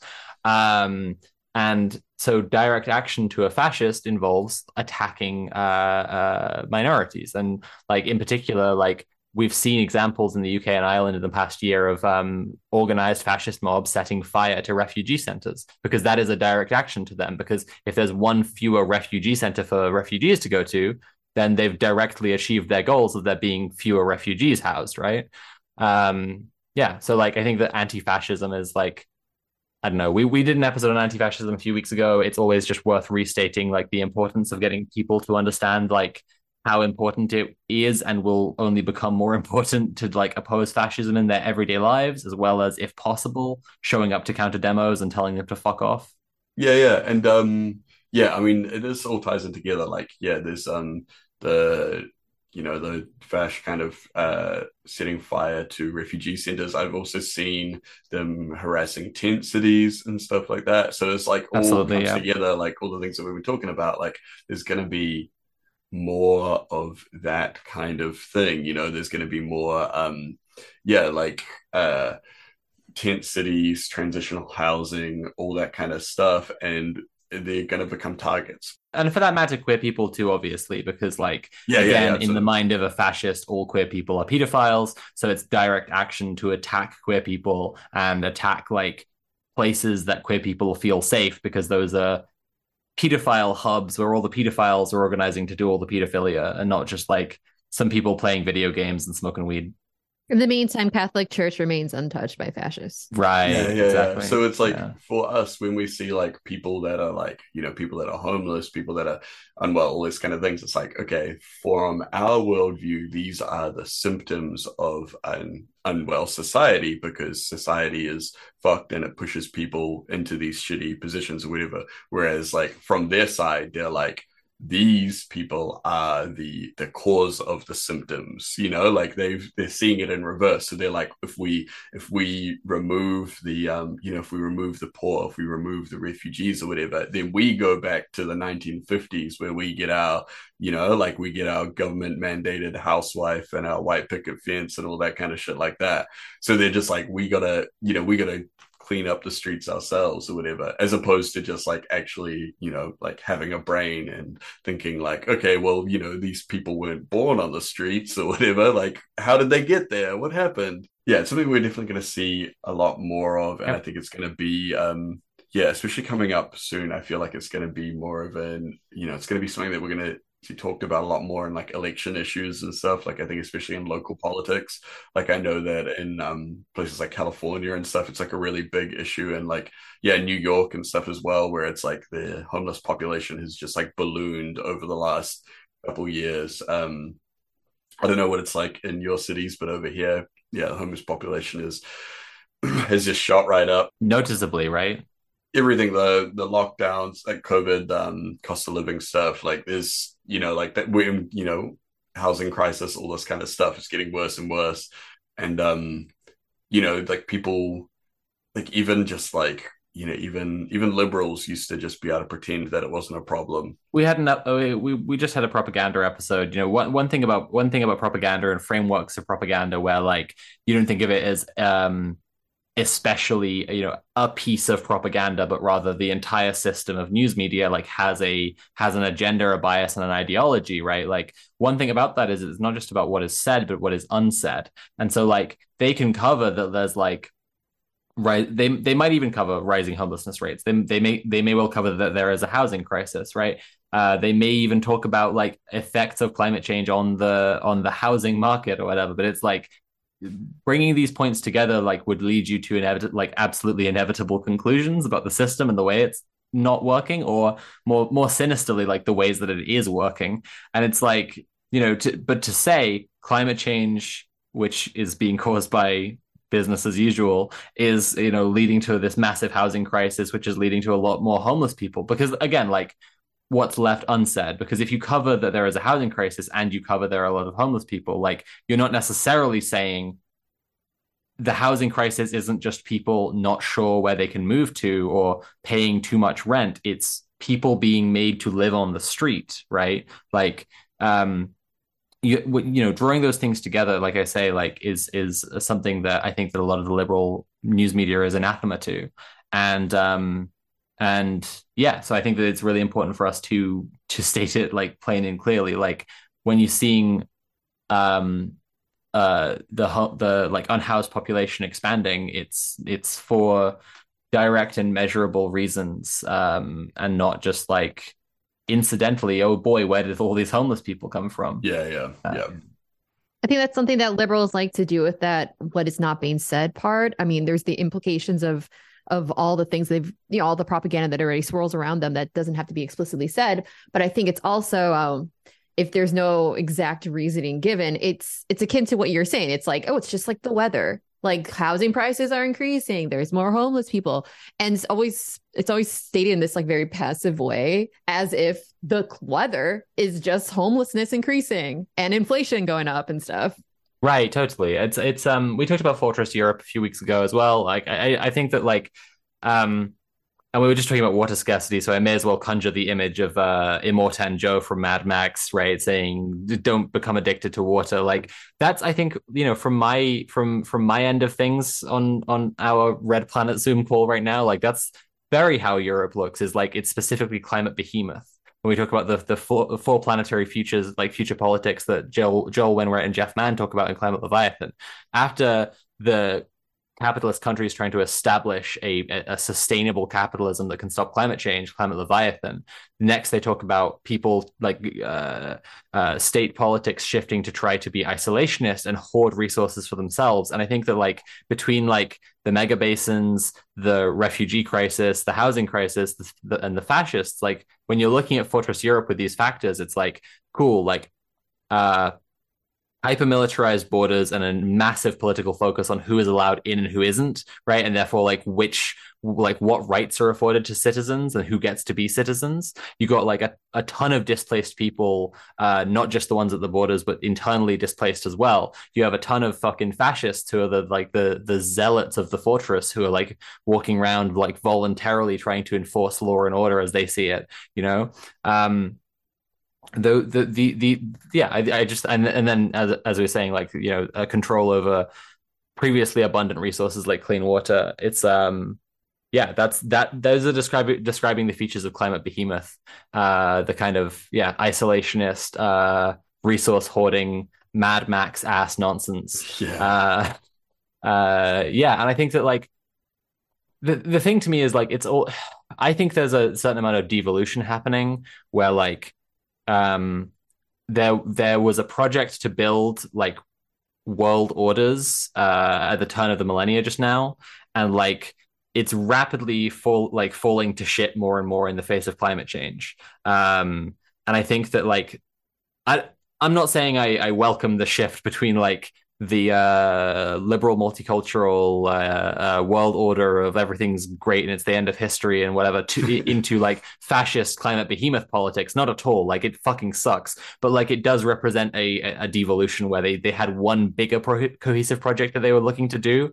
And it's it's very clearly crumbling into large but much smaller pieces.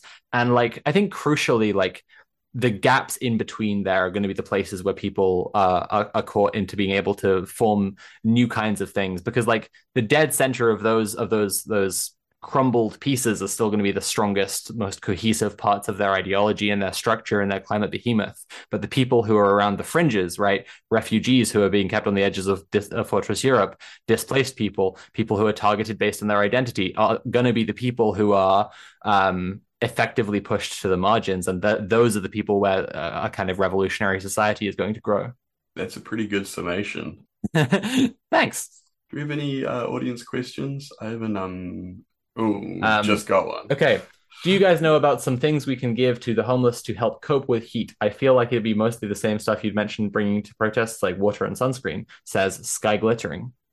Uh, yeah. Well, I mean, so water and sunscreen, great. Um, yeah, it's. It, I mean, it is. It is just basic stuff, right? I would say, um, the best thing is always just like, I mean, like so you can you can have things on you that you just give to homeless people if you see them or there's the approaches that you can just ask them and you can just be like hey is there anything you need um, most of the time i think it's going to be money um, that's generally what's kind of like um, the most useful because then you know they can like spend it as their needs arise. Um, but uh, yeah i think yeah things like water and stuff are always always useful especially on like a really hot day. Um, you know, like uh yeah, I think water um yeah, I mean I would say the the main thing is if you if you really want to, you know, check in with them and make sure they're okay, just ask them, just be like, "Hey, is there anything anything I can help you out with right now?" Um I know people that have like, you know, bought um like uh so we call them jandals, but you know, other countries call them flip-flops. Um yeah, the sandals made from jeans. That's right. Yeah, yeah, yeah. Um, yeah, so you know, uh, just bought them for people, you know, and just been like, hey, like, you know, what, what size you you want some? You know, if you see someone who is like, you know, like barefoot and it's like a really hot day, um, the concrete's super hot, all that kind of stuff, you know, um, just yeah, stuff like that. Um, for that matter, like if you if you are buying people clothes, like buying buying people clothes is is is also really good because like um as well there's not just sunscreen but like sunscreen runs out right whereas if you had like a a, a big baggy long sleeve t-shirt like you'd be covered from the sun um for as long as you're wearing it you know like stuff like that is also kind of help people we have another question, uh, if we're done with this particular one. Mm-hmm. We, okay. okay. Prince Infidel says, um, um, what's the best practice when witnessing homeless people being harassed by police? Um, I think one thing um, you can do is even just to like be there and to be like, you know, and just to check in with the person and be like, you know, see that they're okay or whatever. Because like if, you know, usually you'll get it like they'll be like hanging out on the street or whatever, and you know they might be sitting or lying down somewhere, and the cops will be kind of standing over them and stuff like that. And you can just go up and just be like, hey, what's going on here? You know, like, are you all right, man? Like, you know, just kind of check in and be around. Acting like a friend who already knows them, I think, is like uh, as an attitude tip. Like, I'm not, I'm not saying pretending to be. I just mean like the confidence to hit the situation with is like acting like you know, yeah, yeah. you're totally on their side. And if, if if it's in an area that you frequent, like somewhere by your work, you can just be like, "Oh yeah, no, like like I know this guy's around here often. He's he's fine, like you know, he's chill, or whatever." And just be like, "Hey, what's up?" And you know, if they say, "Oh, we're moving him along because you know he can't hang out here and stuff like that," you know, like if if you're comfortable with it, you can be like, "Hey, well, how about you know, like I'll you know, like I'm gonna hang out with him here for a minute like that and then we'll you know maybe we'll go for a walk we'll go like down the block or something like that.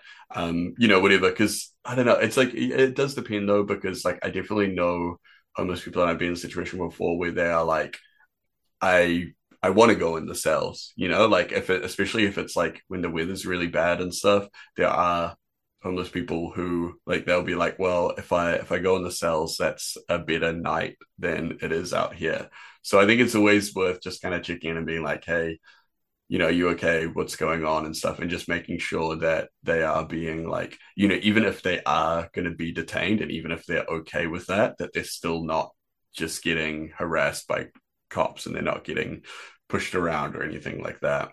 Yeah. Um, I would say, in regards to filming it, you might want to be careful because that can also kind of be like a bit of a violation of someone's dignity sort of thing. Yeah. Um totally. If you can, you could ask them, you could be like, hey, um, is it all right if I if I film you because I don't think what the cops are doing here is fair? I think like in most situations I've seen with the cops harassing homeless people, um, it has been kind of like a slower thing where they just kind of will just you know, come over and have a talk for a while. And they're just like, all right, buddy, what we're going to do is this sort of thing. And so it is pretty like, it's possible to intervene and just talk and just, you know, even just like if you're comfortable talking with the cops, be like, hey, well, you know, is that necessary? Do you need to do that?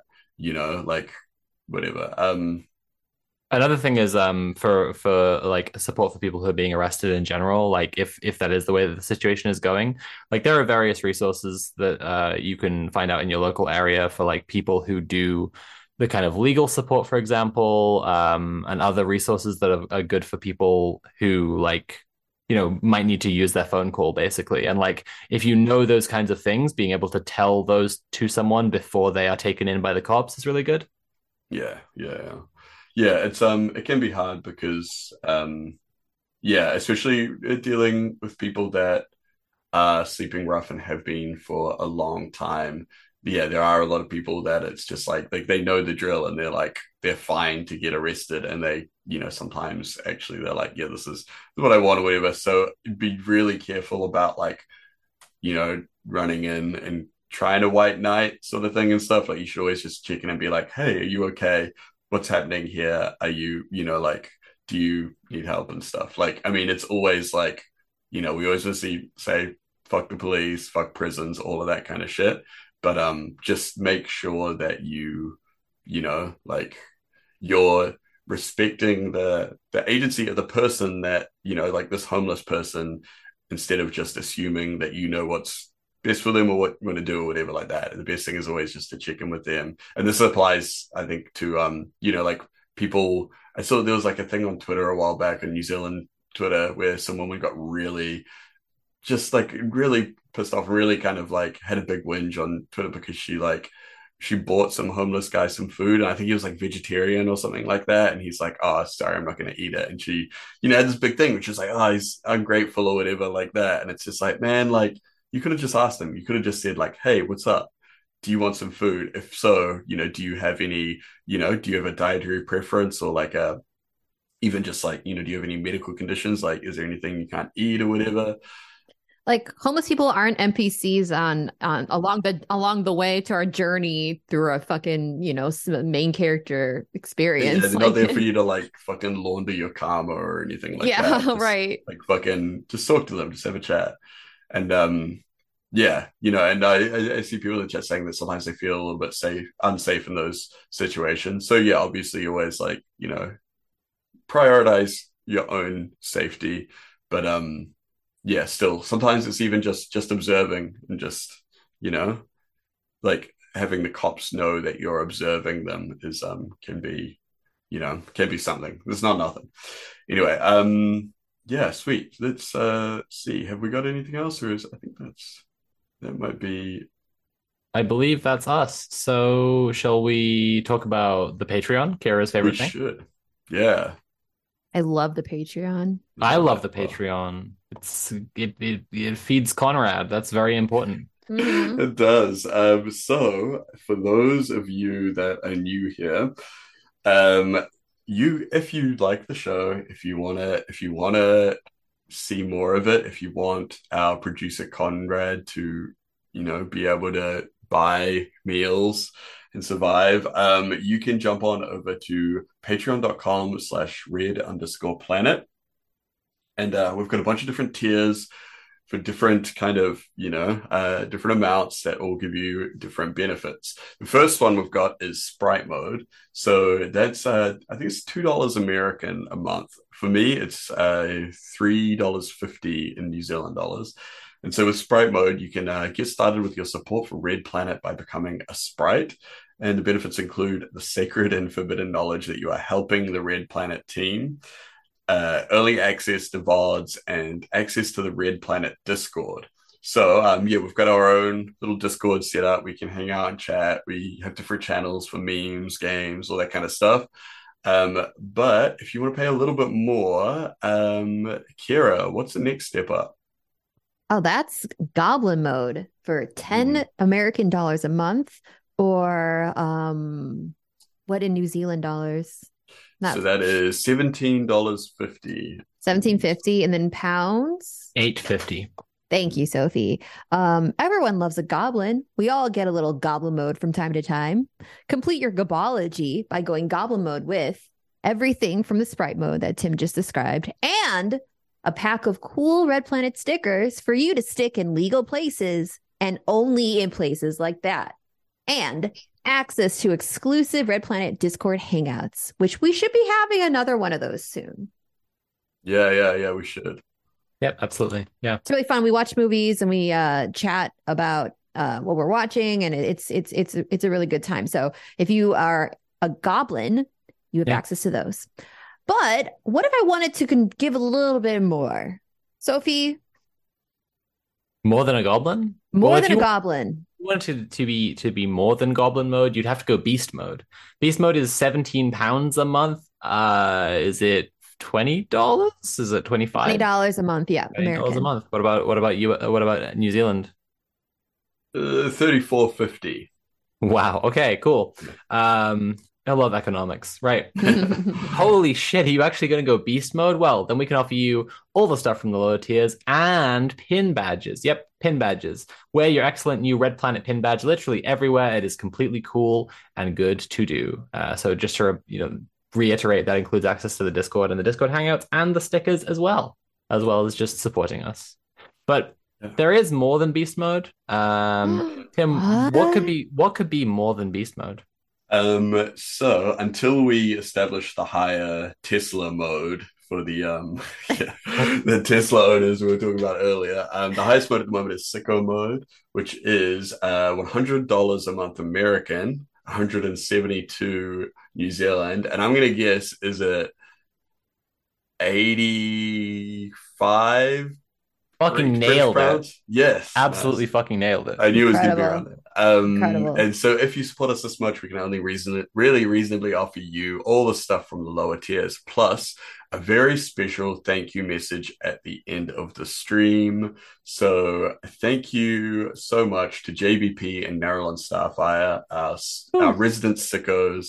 Um, thanks for keeping the our lights on in Conrad's basement. Um, you know, uh, yeah, we might, um, we might, we might, if we get a little bit more, we might allow some, like perhaps a, a small heater. Um, Mm, mm, you know, mm. we'll see, we'll see how we go. Um, yeah, I'm I'm torn between us giving Conrad some kind of chair and maybe buying him a standing desk. I don't know which I find more. Yeah. uh, I to think be a better standing desk is better for pr- productivity. So, um, That's what I've heard. Yeah, let's go with the standing desk. Okay, cool, Mhm, cool, cool, mhm, cool. um, but Saves us uh, having to figure out what kind of stool to get him, so it's fine. Yeah, yeah. Seriously though, we are trying to get up a little bit more. If we get um the next tier, we will be able to um take on an editor. So we'll Yeah. get someone that will be um editing all our videos and clips and stuff, which frees up, you know, more time from Conrad and then from also um, you know, just all of us in general, like that would be a huge thing. Uh, it also would mean that um, we'd be able to afford to do a little bit more stuff. Like we've talked for a while about actually getting out and filming content, kind of more like documentary content and stuff. and Absolutely. putting that up. So, um, you know, like actually going out to some of the things that we've covered, like when they're in our area, and um, an editor would be awesome because then we could, you know, get them to do all the footage and stuff. Um, so yeah, that's the next goal. Um, I think. Uh, it doesn't show on Patreon. It doesn't show the next targets. It doesn't have the little thing anymore. They took the bar away. Yeah, yeah, They removed which, it as a feature on Patreon. Yeah, yeah, yeah, yeah. So we don't have the little bar telling you how much you need anymore, but um, which sucks, but whatever. Yeah, so we need about like 350 bucks more or so, and we can start doing that. And we did Mhm. say that if we got to that point, that Mule would cosplay a hacker and that we would organize some kind of fun stream where we play like Yeah. some um some tabletop role-playing games or something like that. probably because- worth me saying I've figured out most of the campaign for if we do that. I, I Yeah, actually yeah. have the I actually have most of the one shot planned for for us to do the tabletop game, but it can only be unlocked by going to patreon.com slash red underscore planet and giving us 350 more dollars. It's the only Yeah, way. yeah. It's the only way it can happen. You want to unlock the secrets of Soph's brain. Um, you know, that's this is how it happens. And who. And doesn't? um, yeah, and Mule apparently just like really dislikes or just like hasn't like just doesn't understand like kind of tabletop role playing games and is like has some aversion to them. So um, so I think Five like, minutes it'll in, be he's going to be like, "This is sick." I know, yeah. I feel like when he gets it, he's gonna he's gonna be like, "I'm having so much fun." Uh, He's, but uh, you know, he's gonna roll the dice two times, and he's gonna be like, "This is the best fucking thing." Yeah, yeah, yeah, yeah. he'll roll, and it'll either be a mule day, and he'll just be like rolling ones, or it'll be like uh, a a real mule day, and he'll be rolling twenties and be having a having a laugh. Um, but yeah, so that's the that's the plan. Um, yeah. So, Cool. uh, well, if if our um if our lovely planeteers want to find more from um from Kira, where can they uh where can they track her down? Well, you could find all my links in my link tree. So it's linktra.ee slash Kira Chats, um, twitter.com slash Kira Chats. I'm Kira, Kira Chats on Bluesky, uh, discord.gg slash Kira Chats, twitch.tv slash Kira Chats, which is the main one. Also, my uh, socials, my uh, not safe for work links, which I cannot explain further. Um, but if context clues, if you got them, you could probably figure out what they are. Um, you can find those in my link tree. So my link tree is Kira Chats, all my shit's there. But what if I want to, you know, get more Sophie in my life? How do I do that? Where do I go? That's understandable. Many such cases. Um, linktree.ee slash Sophie from Mars would get you all of my links. Uh, but patreon.com slash Sophie from Mars would be the kind of center of everything that I do. Uh, I've been working, as I've been saying, on this project about doomerism for like two years now, and it's nearly finally fucking done. I just put up the first third of the script onto Patreon, so $3 plus patrons can read it now already. I'll also be putting up a ton of content uh, for $2 plus patrons soon, uh, including interviews that I've done with Ian Danskin and FD Signifier, and I should be doing some more interviews soon. Uh, basically, I'm just like getting some clips from interviews to like I'm I'm kind of asking a bunch of different people, what do you think the next hundred years on the planet is going to look like, and then. I've got some clips from interviews that I'm going to put into the main video, but I'm also uploading the full interviews will only be on Patreon. So if people want to see those, they can only get them on patreon.com slash from Mars.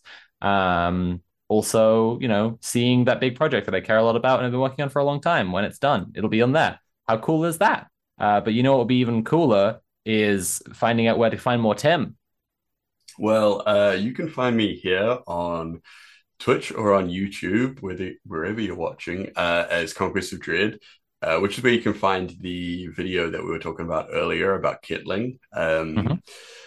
And you can also find me over on Twitter and and Bluesky as uh, Dread Conquest. Um, yeah, which is more just like shit posting and having fun and having a laugh.